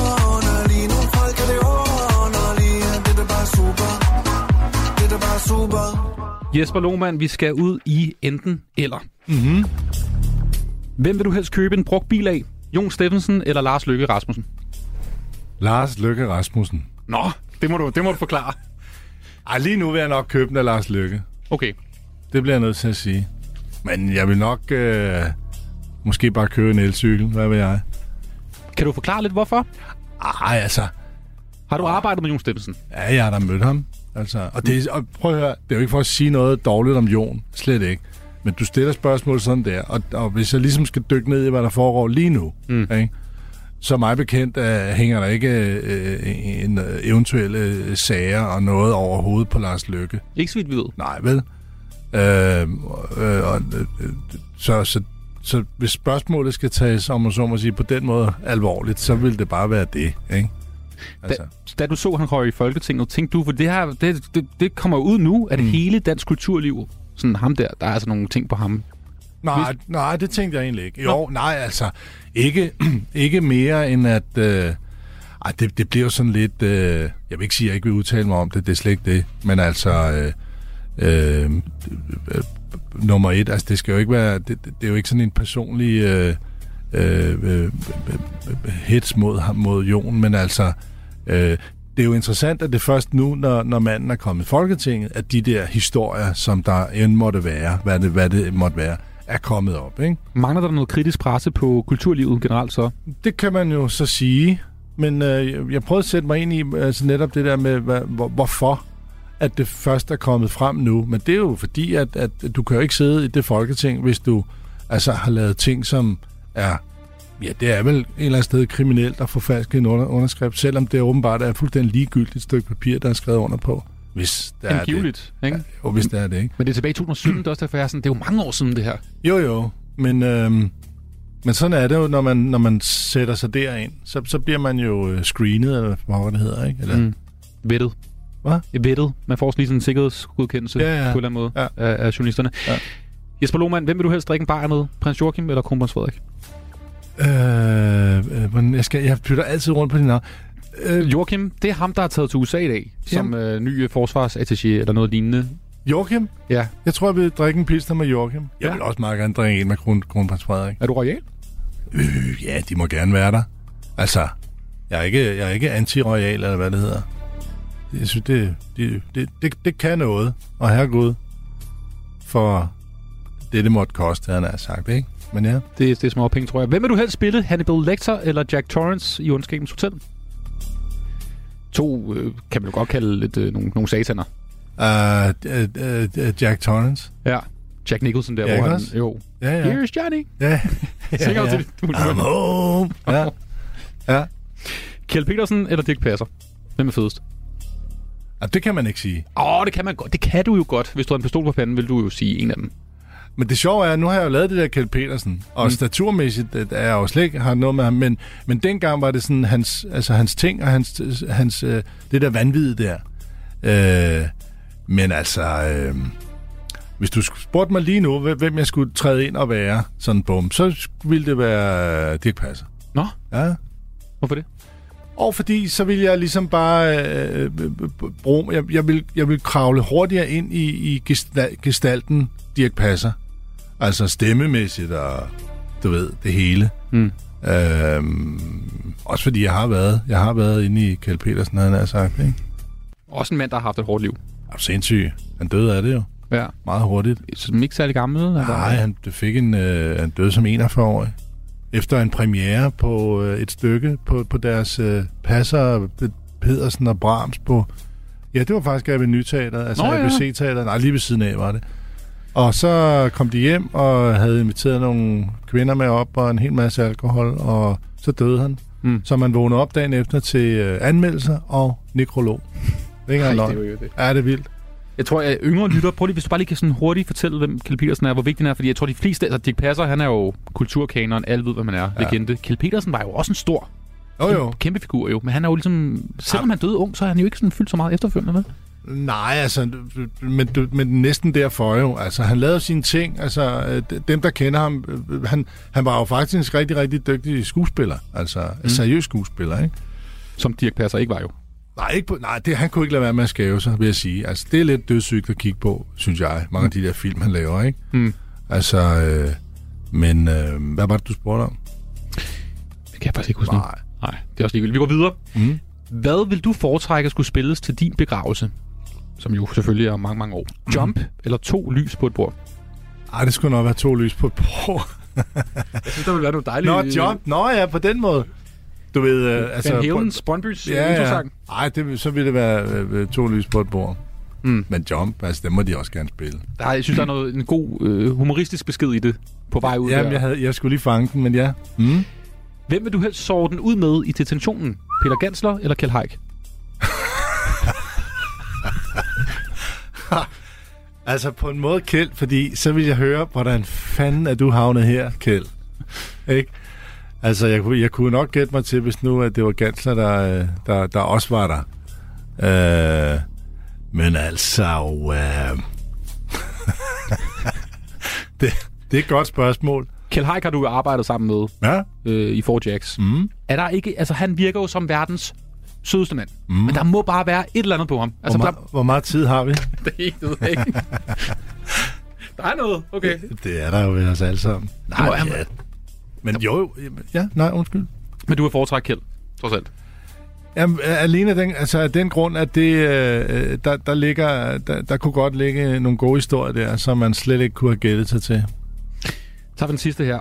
Hvilken af de her to roller havde du lettest ved at spille? Faldt den mest naturligt? Mm. 2900 Happiness som den retskaftende advokat, Sten Mhm. Skovgaard, der dog endte som en, et værre svin, Mhm. utro. Mhm. Eller rejseholdet, hvor du altså spiller politimester Erik Sørensen, der kvæler sin jæse, og så prøver at dræbe hele Danmarks Ingrid Dahl.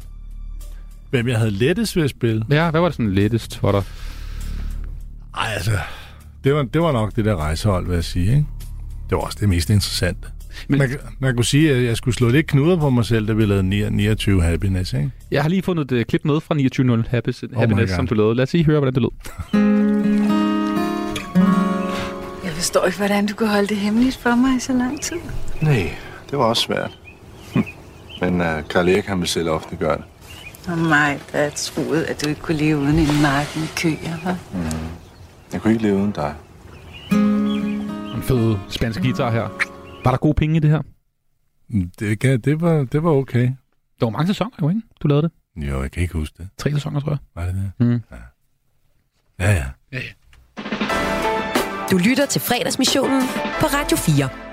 Forleden der fandt jeg ud af, at Otto Brandenburg, han har boet i min nabos hus. Nej. Indtil han døde. Det var en, altså sådan helt vild. Hvorhen er det? Det er i øh, Bagsvær, skråstrej Lyngby. Det er 2800 Lyngby, men det er faktisk i Gladsaxe Kommune. Øhm, han boede de sidste år af sit liv i det ja. her hus sammen med sin... Øh, jeg tror ikke, de, at, officielt var de vist ikke kærester. Nej, men, men han, han samlever. Han, han, han levede sammen med hende. Han kaldte hende sin kone. Ja. Ja, overgeneralen og sådan noget. Ja. Øhm, han havde mange katte. Rigtig mange katte. Alright. Har jeg Ja. fundet ud af. Ja. Øhm, og nede i kælderen var der sådan et form for sådan kattehus. Eller sådan et, sådan, Det var bygget op som sådan et, altså sådan et legetøjshus for katte. Nå, ja. Og de har bare haft nogle problemer med, at der har været sådan nogle huller i væggene, hvor der kunne komme rotter ind og sådan noget. Fordi der kunne katten ligesom komme ind. Det var sådan, dengang var det bare sådan en kattebo. Hvor sjovt. Ja. Ja, helt vildt. Jeg synes, det var for vildt det her, Ja, fordi ja. han er jo en kæmpe legende, Otto Brandenburg. Ja. Baggårdspumaen, ikke? Ja. Øh, tidligere københavnermester i øh, letvæltervægt. Ja. Øh, skuespiller, trusetyv. Og så med måske også kongerigets mest hæse stemme. Jo, altså, ja. Du har jo spillet Otto Brandenburg. Ja. Altså i flere roller, både i Fort Jacks, og så nu også i dit show, ikke? Nå, ja. Otto. Ja. Nå, ja, ja. Hvorfor er du egentlig så fascineret af Otto Brandenburg? Det må du jo være, siden du har brugt så meget tid på at være ham. Ja, det startede med, at jeg blev spurgt om at være med i, i de der jacks der, ikke? Mm. Mm. Stig Rossen, der fik den her fremragende idé. Og øh, jamen, så var det jo det. Så, så øhm, jamen, øh, og, og, og så, jo, så var der sådan lidt på opfordring af, at jeg lavede den der øh, øh, forestilling med, med et lille orkester til Lykke og Otto, ikke? Øhm, og du spørger, hvorfor Otto? Ja, hvorfor er du så fascineret af ham? Ah, fordi, jeg vil sige, øhm, han synger jo pissehammerende godt. Helt sindssygt godt. Ja, det gør han jo. Og han, han, han, han synger jo alt, om man så må sige, ikke? Og øhm, altså sangligt altså, og fortolkningsmæssigt og sådan noget. Og han svinger jo, som han selv sagde, hvis ikke det svinger, så kan det sgu være lige meget. Og den har jeg ligesom øh, skrevet mig bag øret. Ikke? Altså, den var meget god at med at sige, hvis ikke det gør det, hvad skal man så gøre det for, du ved, ikke? Øhm, og så var han jo også skuespiller. Mm. Øhm, på sådan en måde, hvor han jo ikke, altså som han siger, han, øh, han siger på et tidspunkt, at, at øhm, altså hvis ikke det har, altså han, kommer, han skal altid spille en eller anden anløben øh, schuft eller noget, ikke? At det, det, det skal have noget med ham at gøre, som han så siger, for sjov, ikke? Og så var han jo, jamen han, han var jo hele paletten rundt, kan man sige, ikke? Mm. Og uden sammenligning overhovedet, så har, har jeg jo i og sig også været det jo. Nogle gange så tænker jeg, at jeg måske har spredt mig lidt over for meget, men det har jeg jo været. Men på den måde er det jo fantastisk at lave den der Otto Brandenborg-ting, jeg så har, ikke? Øhm, Har du lavet meget research omkring ham, i forbindelse med at ligesom skulle være ham? Ja, altså, øh, øh, når jeg har lavet de der ting, så er jeg ikke sådan brug, altså det, stemmemæssigt og musikalsk kan jeg, øh, kan jeg, rammer jeg ham, om så må sige. Men sgu ikke, fordi jeg har tænkt over det. Mm. Men når, når folk, der har, har set mit, mit show der, og, og som også har oplevet ham, altså de, så siger det jo, du lyder jo kraftigt med ligesom Otto, men de, jeg gør mig ikke anstrengelser for at lyde som ham. Har du mødt ham? Øh, helt, øh, helt nede på Brøndum en gang, hvor jeg som ung mand sad dernede øh, på det der et værtshus, der ligger nede ved Kongens Nytorv, hvor han så kommer ind stiv som en badebro, du ved, ikke? Det var, altså, det var, så, så det var bare på den måde, jeg mødte ham. Jeg har ikke mødt ham, hej Otto. Ikke? Øh, han døde øh, året inden, vi havde premiere på det der første øh, Fort Jack show. Ikke? 1. marts 2007. Ja, det skal nok passe. Samme dag, som ungdomshuset blev ryddet. Det var noget med, at det var sådan lidt dårlig nyhedsdag for, for dødsfaldet, Nå, ikke? Fordi nå, det var sådan, nå, for samtidig. Ja, okay, ja. Hvorfor tror du egentlig, fordi han var jo sådan en mand, der også var meget privat, ikke? Otto Brandenburg. Ja. Øhm, hvorfor tror du, han valgte at være det? Altså, man ved jo måske ikke så meget om ham i hans seneste år. Han havde også de der mærkelige perioder, hvor han så gik han, du ved, gik han helt under jorden, og så Mm. kom han tilbage. Og han stoppede jo også tidligt. Han døde jo også som 72 år, ikke? Men Ja. Hvor, hvorfor tror jeg hvad? han var så privat en person. Øh, jamen, han, fordi han jo, han, altså man kan sige, han var jo heller ikke en privatperson, fordi han fik jo fyret sig selv af. Øh, altså, han, det var jo ikke bare en gang, han var på forsiden af Ekstrabladet. Så det var jo ikke sådan, han gik, og, han gik jo ikke og med det. Når han var i byen, og når han var rundt og optræde, så var han jo meget lidt ikke privat, jo. Mm. Altså, og der er ikke et sted, hvor jeg ikke har været i Danmark med den her øh, Tillykke Otto øh, øh, forestilling her, øh, hvor der er nogen, der er kommet op og sagt, at jeg mødte Otto der, der, der, der. der. Alle, alle, alle, altså, jeg har aldrig haft et publikum, hvor ingen ikke har mødt Altså, der er altid nogen, der har mødt ham. Mm. Sådan lidt ligesom Kim Larsen på en eller anden måde. Der er nogen, der har sådan en anden... Altid. Har drukket en øl med ham. Eller, eller har spillet billard med ham det ene sted eller det andet sted. Og nu skal du høre, jeg har, jeg har fået de bedste historier, som jeg så bruger. Øh, det var nede i Sønderborg, ikke, hvor der en der kommer og fortæller mig en, en fantastisk historie, som jeg bruger, som er aftens største grin, du ved. Ikke? Er det for den historie? Jamen, det er meget kort. Han, skal, du ved, han, han snakker om, at han ikke gider... Det, han siger, det der familiekaffe foran fjernsyn, det er aldrig rigtig mig. Det bliver ikke mig. Men så vil han lige prøve det der med at gå ned og lege en moviebox. Ikke? Mm. Dengang de var der, ikke? Så nu vil jeg skulle lige prøve at tage sådan en hjemmeaften der. Så han leger en moviebox og tre film og, og, og sætter ild til det i, altså ind i stikkontakten, og der sker ikke en skid tænder en ny kassette i, og så der sker stadig noget, så, han, så, og så den tredje kassette, og tænder for den, der sker ikke en skid. Jeg tænker, hvad fanden, mand? Så ringer han til sin ven Torben, en eller anden, der siger, han er elektriker, og siger, Torben, jeg har øh, været nede og lagt den der moviebox, og jeg kommer, der tænder for strømmen og play, og det hele lyser rødt, og der sker ikke en skid. Hvad? Og så siger Torben, Otto for helvede, du har ikke noget fjernsyn, mand, siger han. og det er en rigtig historie, ikke? Så gik han på værtshus, ikke? Ja, det var det. ja. Øh, jeg har bedt dig om at tage tre uh, Otto Brandenburg-numre med, dine uh, favoritnumre. Du, Ja. du skrev faktisk fire, men jeg har taget tre med. Mhm. Mm. Eller jeg har valgt tre ud af dem. Mm. Men før vi når så langt, så vil jeg bare lige spille et klip for ham. Uh, vi har ikke så meget tid, men det, det, er bare virkelig, virkelig godt klip med Otto Brandenburg, da han er med i et tv-program, hvor han bliver spurgt ind til hans gamle uh, barndomshjem på Nørrebro, Ja. som han ikke kunne arve, fordi han ikke var gammel nok, åbenbart. Så kommer han tilbage et par år efter, for at se den her lejlighed på, jeg tror det er PH Løvs Allé. PD Løvs Allé. PD Løvs Allé på Ja. ja. Nørrebro, Indre Nørrebro. Ja. Og så, øh, så siger han det her, prøv at høre. Så kom jeg hjem 3-4 måneder efter, så holdt der en rød sportsvogn smidt op af fortoget. Og så var der en luder inden for Kakadu, der havde fået den. Hvor ved du det fra? Ja, det, jeg kendte hende. Men altså, det var ikke god dag. Nej, det var en vel ikke. Ja, det er godt. God gamle Otto. Ja. Vi skal høre et nummer med Otto Brandenburg, du har taget med som en af dine favoritter, og det er den her My Oh My. My, oh my, oh, how the time goes by. There's lots to do indeed. I gotta help some friend in need, and there's the good book still to read. Det er altså dejligt valby engelsk, det her. Det er det nemlig. Synger du den så også sådan valby engelsk -agtig? Ja, sådan, ikke? Sådan, ja, ja, vi har den med. Vi, bruger, vi, vi starter med den og slutter med den. Det er en skøn sang. Og det er sådan lige det der, hans, man kan fornemme hans, hans swing og hans smil i det der, ikke? Mm. Og som du siger, det der valby engelsk, ikke? Der er ikke så meget pis der, altså. You won't accept an alibi. Soon when we meet about, I pray I'll be worthy of the golden, golden glory of his love.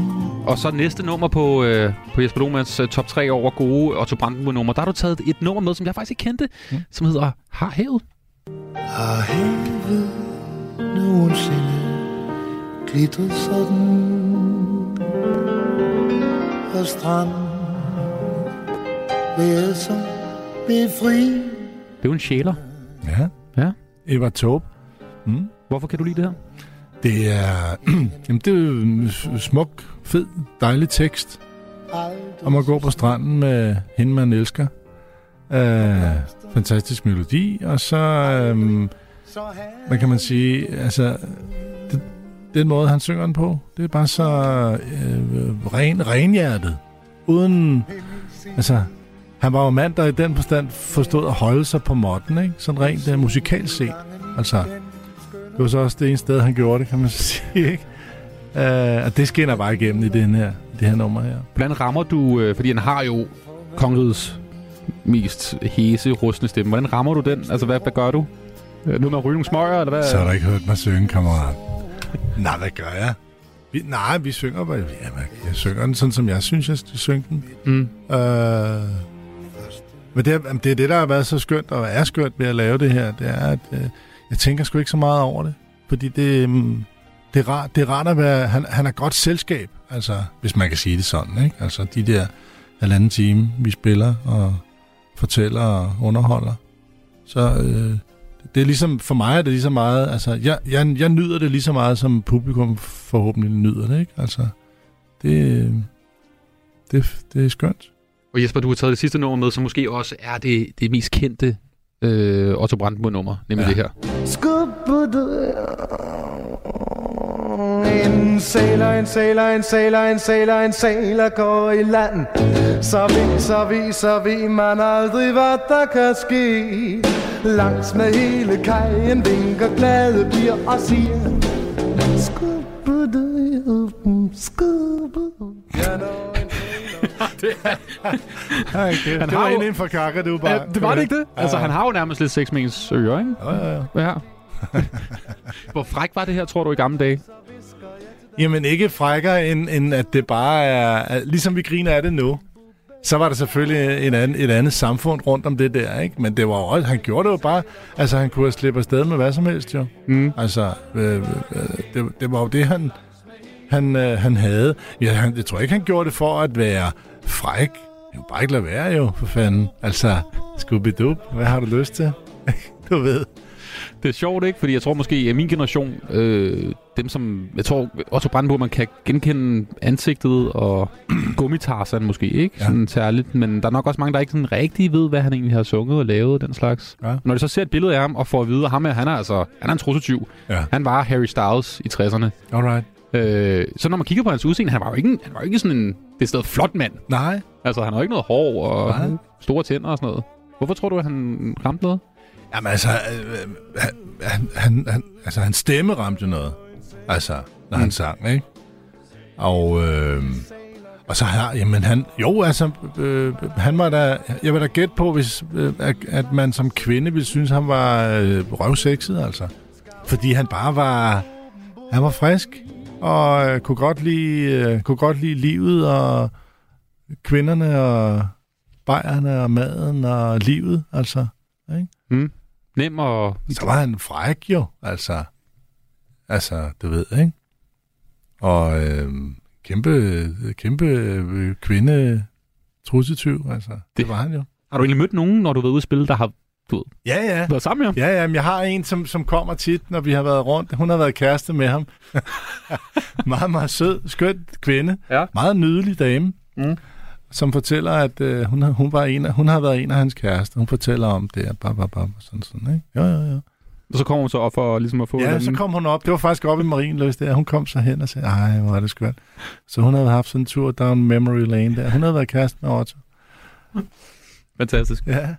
Jesper Lohmann, det har været øh, sindssygt hyggeligt at have dig i studiet. Ja. Og øh, ja. Du skal lige sige, at vi skal jo spille... Øh... Det er jo derfor, vi snakker om det jo. Nå, hvor godt. Ja, ja, ja. Du skal jo spille. Er det i Tivoli? Tillykke, Otto. Glassalen øh, til, hvornår fanden er det, august, øh, sådan noget, ikke? Ja, det passer nok meget godt. Ja. Mm. Otto Show med øh, Jesper Lohmann. Det var en øh, fornøjelse at have dig i studiet. Du må have en øh, fremragende weekend. Jeg forestiller mig, at du skal ud nu og have noget grønt på og fejre St. Patty's Day. Du ligner typen. Nå, for helvede. Ja, det er rigtigt. Der var der nede der på, på Rådsplads. Jamen, der må vi ned, ja. Der må vi møde. Ja. Fornøjelse, Jesper. God weekend. Tak skal du have. Måde. Du lytter til fredagsmissionen på Radio 4.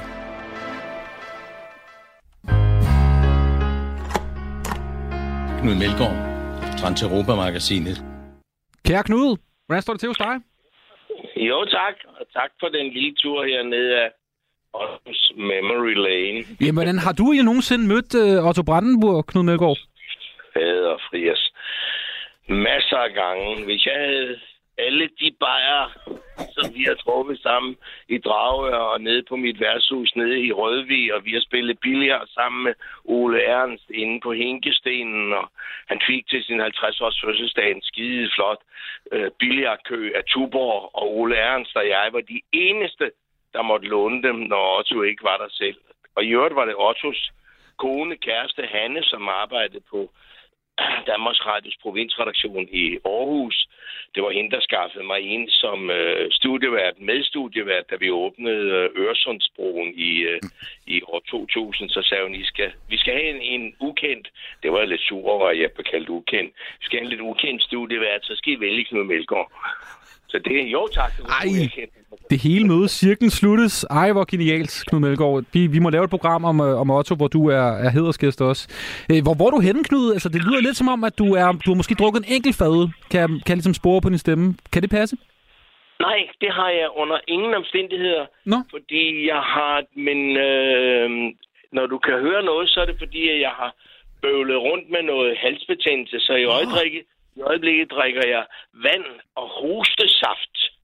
Ja. Så øh, jeg har ikke... Du ved, når jeg, når jeg er lidt halskvattet, som jeg er i øjeblikket, så... Øh, så siger spiritus mig ikke noget, og det, er- det er gudskelov sjældent.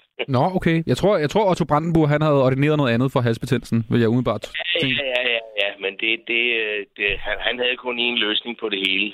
Det var enten et par på skrinet eller også en øl. Således opmuntret på vej på weekend.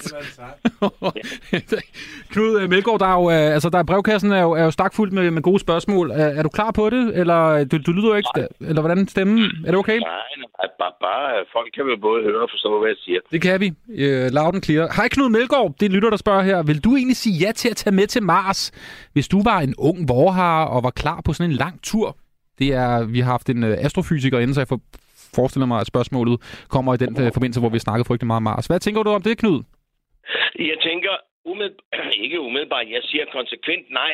For det første, fordi jeg er en tøsedreng, og for det andet, fordi jeg har højdeskræk.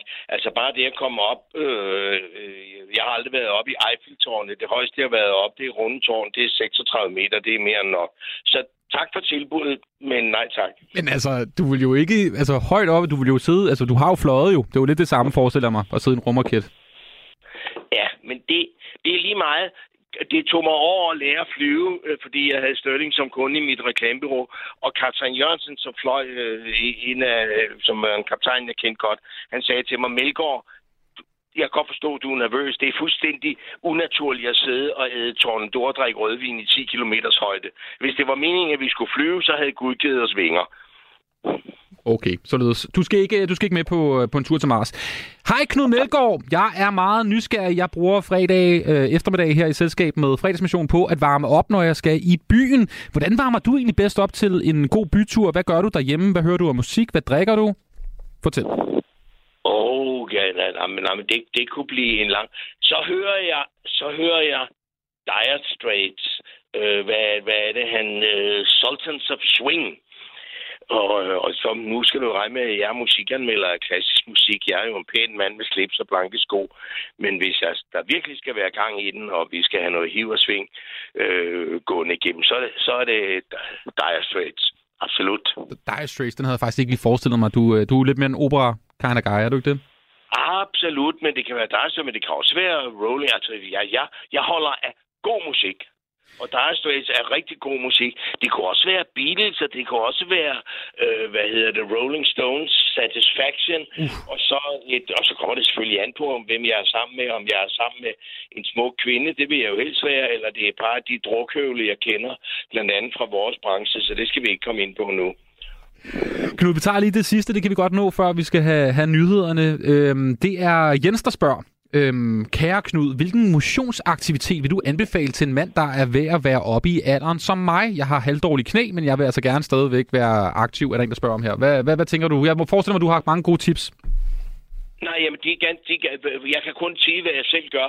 Jeg har jo været soldat, ligget ved artilleriet, og jeg laver hver morgen, næsten hver morgen, laver jeg det, der hedder FUT, FUT, fysisk uddannelsestræning. Og det er altså alt det gamle med nogle armbøjninger, dit og noget der, Jeg kan stadigvæk, selvom jeg er lidt halvdårlig i dag, kan, kan jeg stadigvæk lægge mig ned på gulvet. Jeg blev 77 år her for tre dage siden, og, og lave øh, 10, 10 push-up. Bevæg dig, flyt dig, gå rundt, gå nogle lange ture. Det handler om at bevæge alle, alle delene i din krop, også selvom du har... Jeg har også lidt dårlig knæ, men jeg bor på 5. sal. Det handler mest om at bevæge sig, og det skal gøre en lille smule ondt. Mm, ja. Jeg forestiller mig også, Susanne er glad for, at du bevæger dig. Ja, så. Nå, eller hvad? Jo, ja, vi, ja vi, vi går, jeg går ud fra, at vi skal gå tur i morgen. Men hvad vi foretager os, når vi ikke går tur, det vil rage hverken dig eller læserne, men det bliver ikke uinteressant. Knud Melgaard, du må have en øh, fremragende weekend, og god bedring, du gamle. Ja, tak skal du have. Godt. Hej, Anders. Knud Melgaard, Transeuropa-magasinet.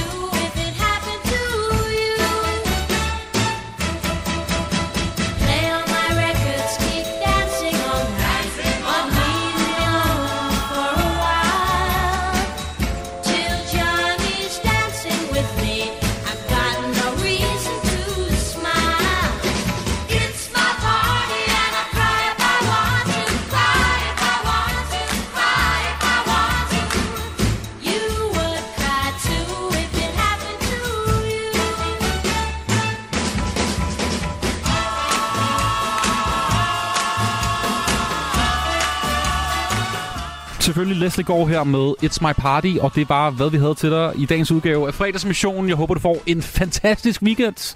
Pas på de gamle, pas på de unge og alle derimellem. Lige om et øjeblik er der på album her på kanalen Bli. Der er Anders Bøller, der sidder klar. Nu skal vi have nyderne. Klokken er 17.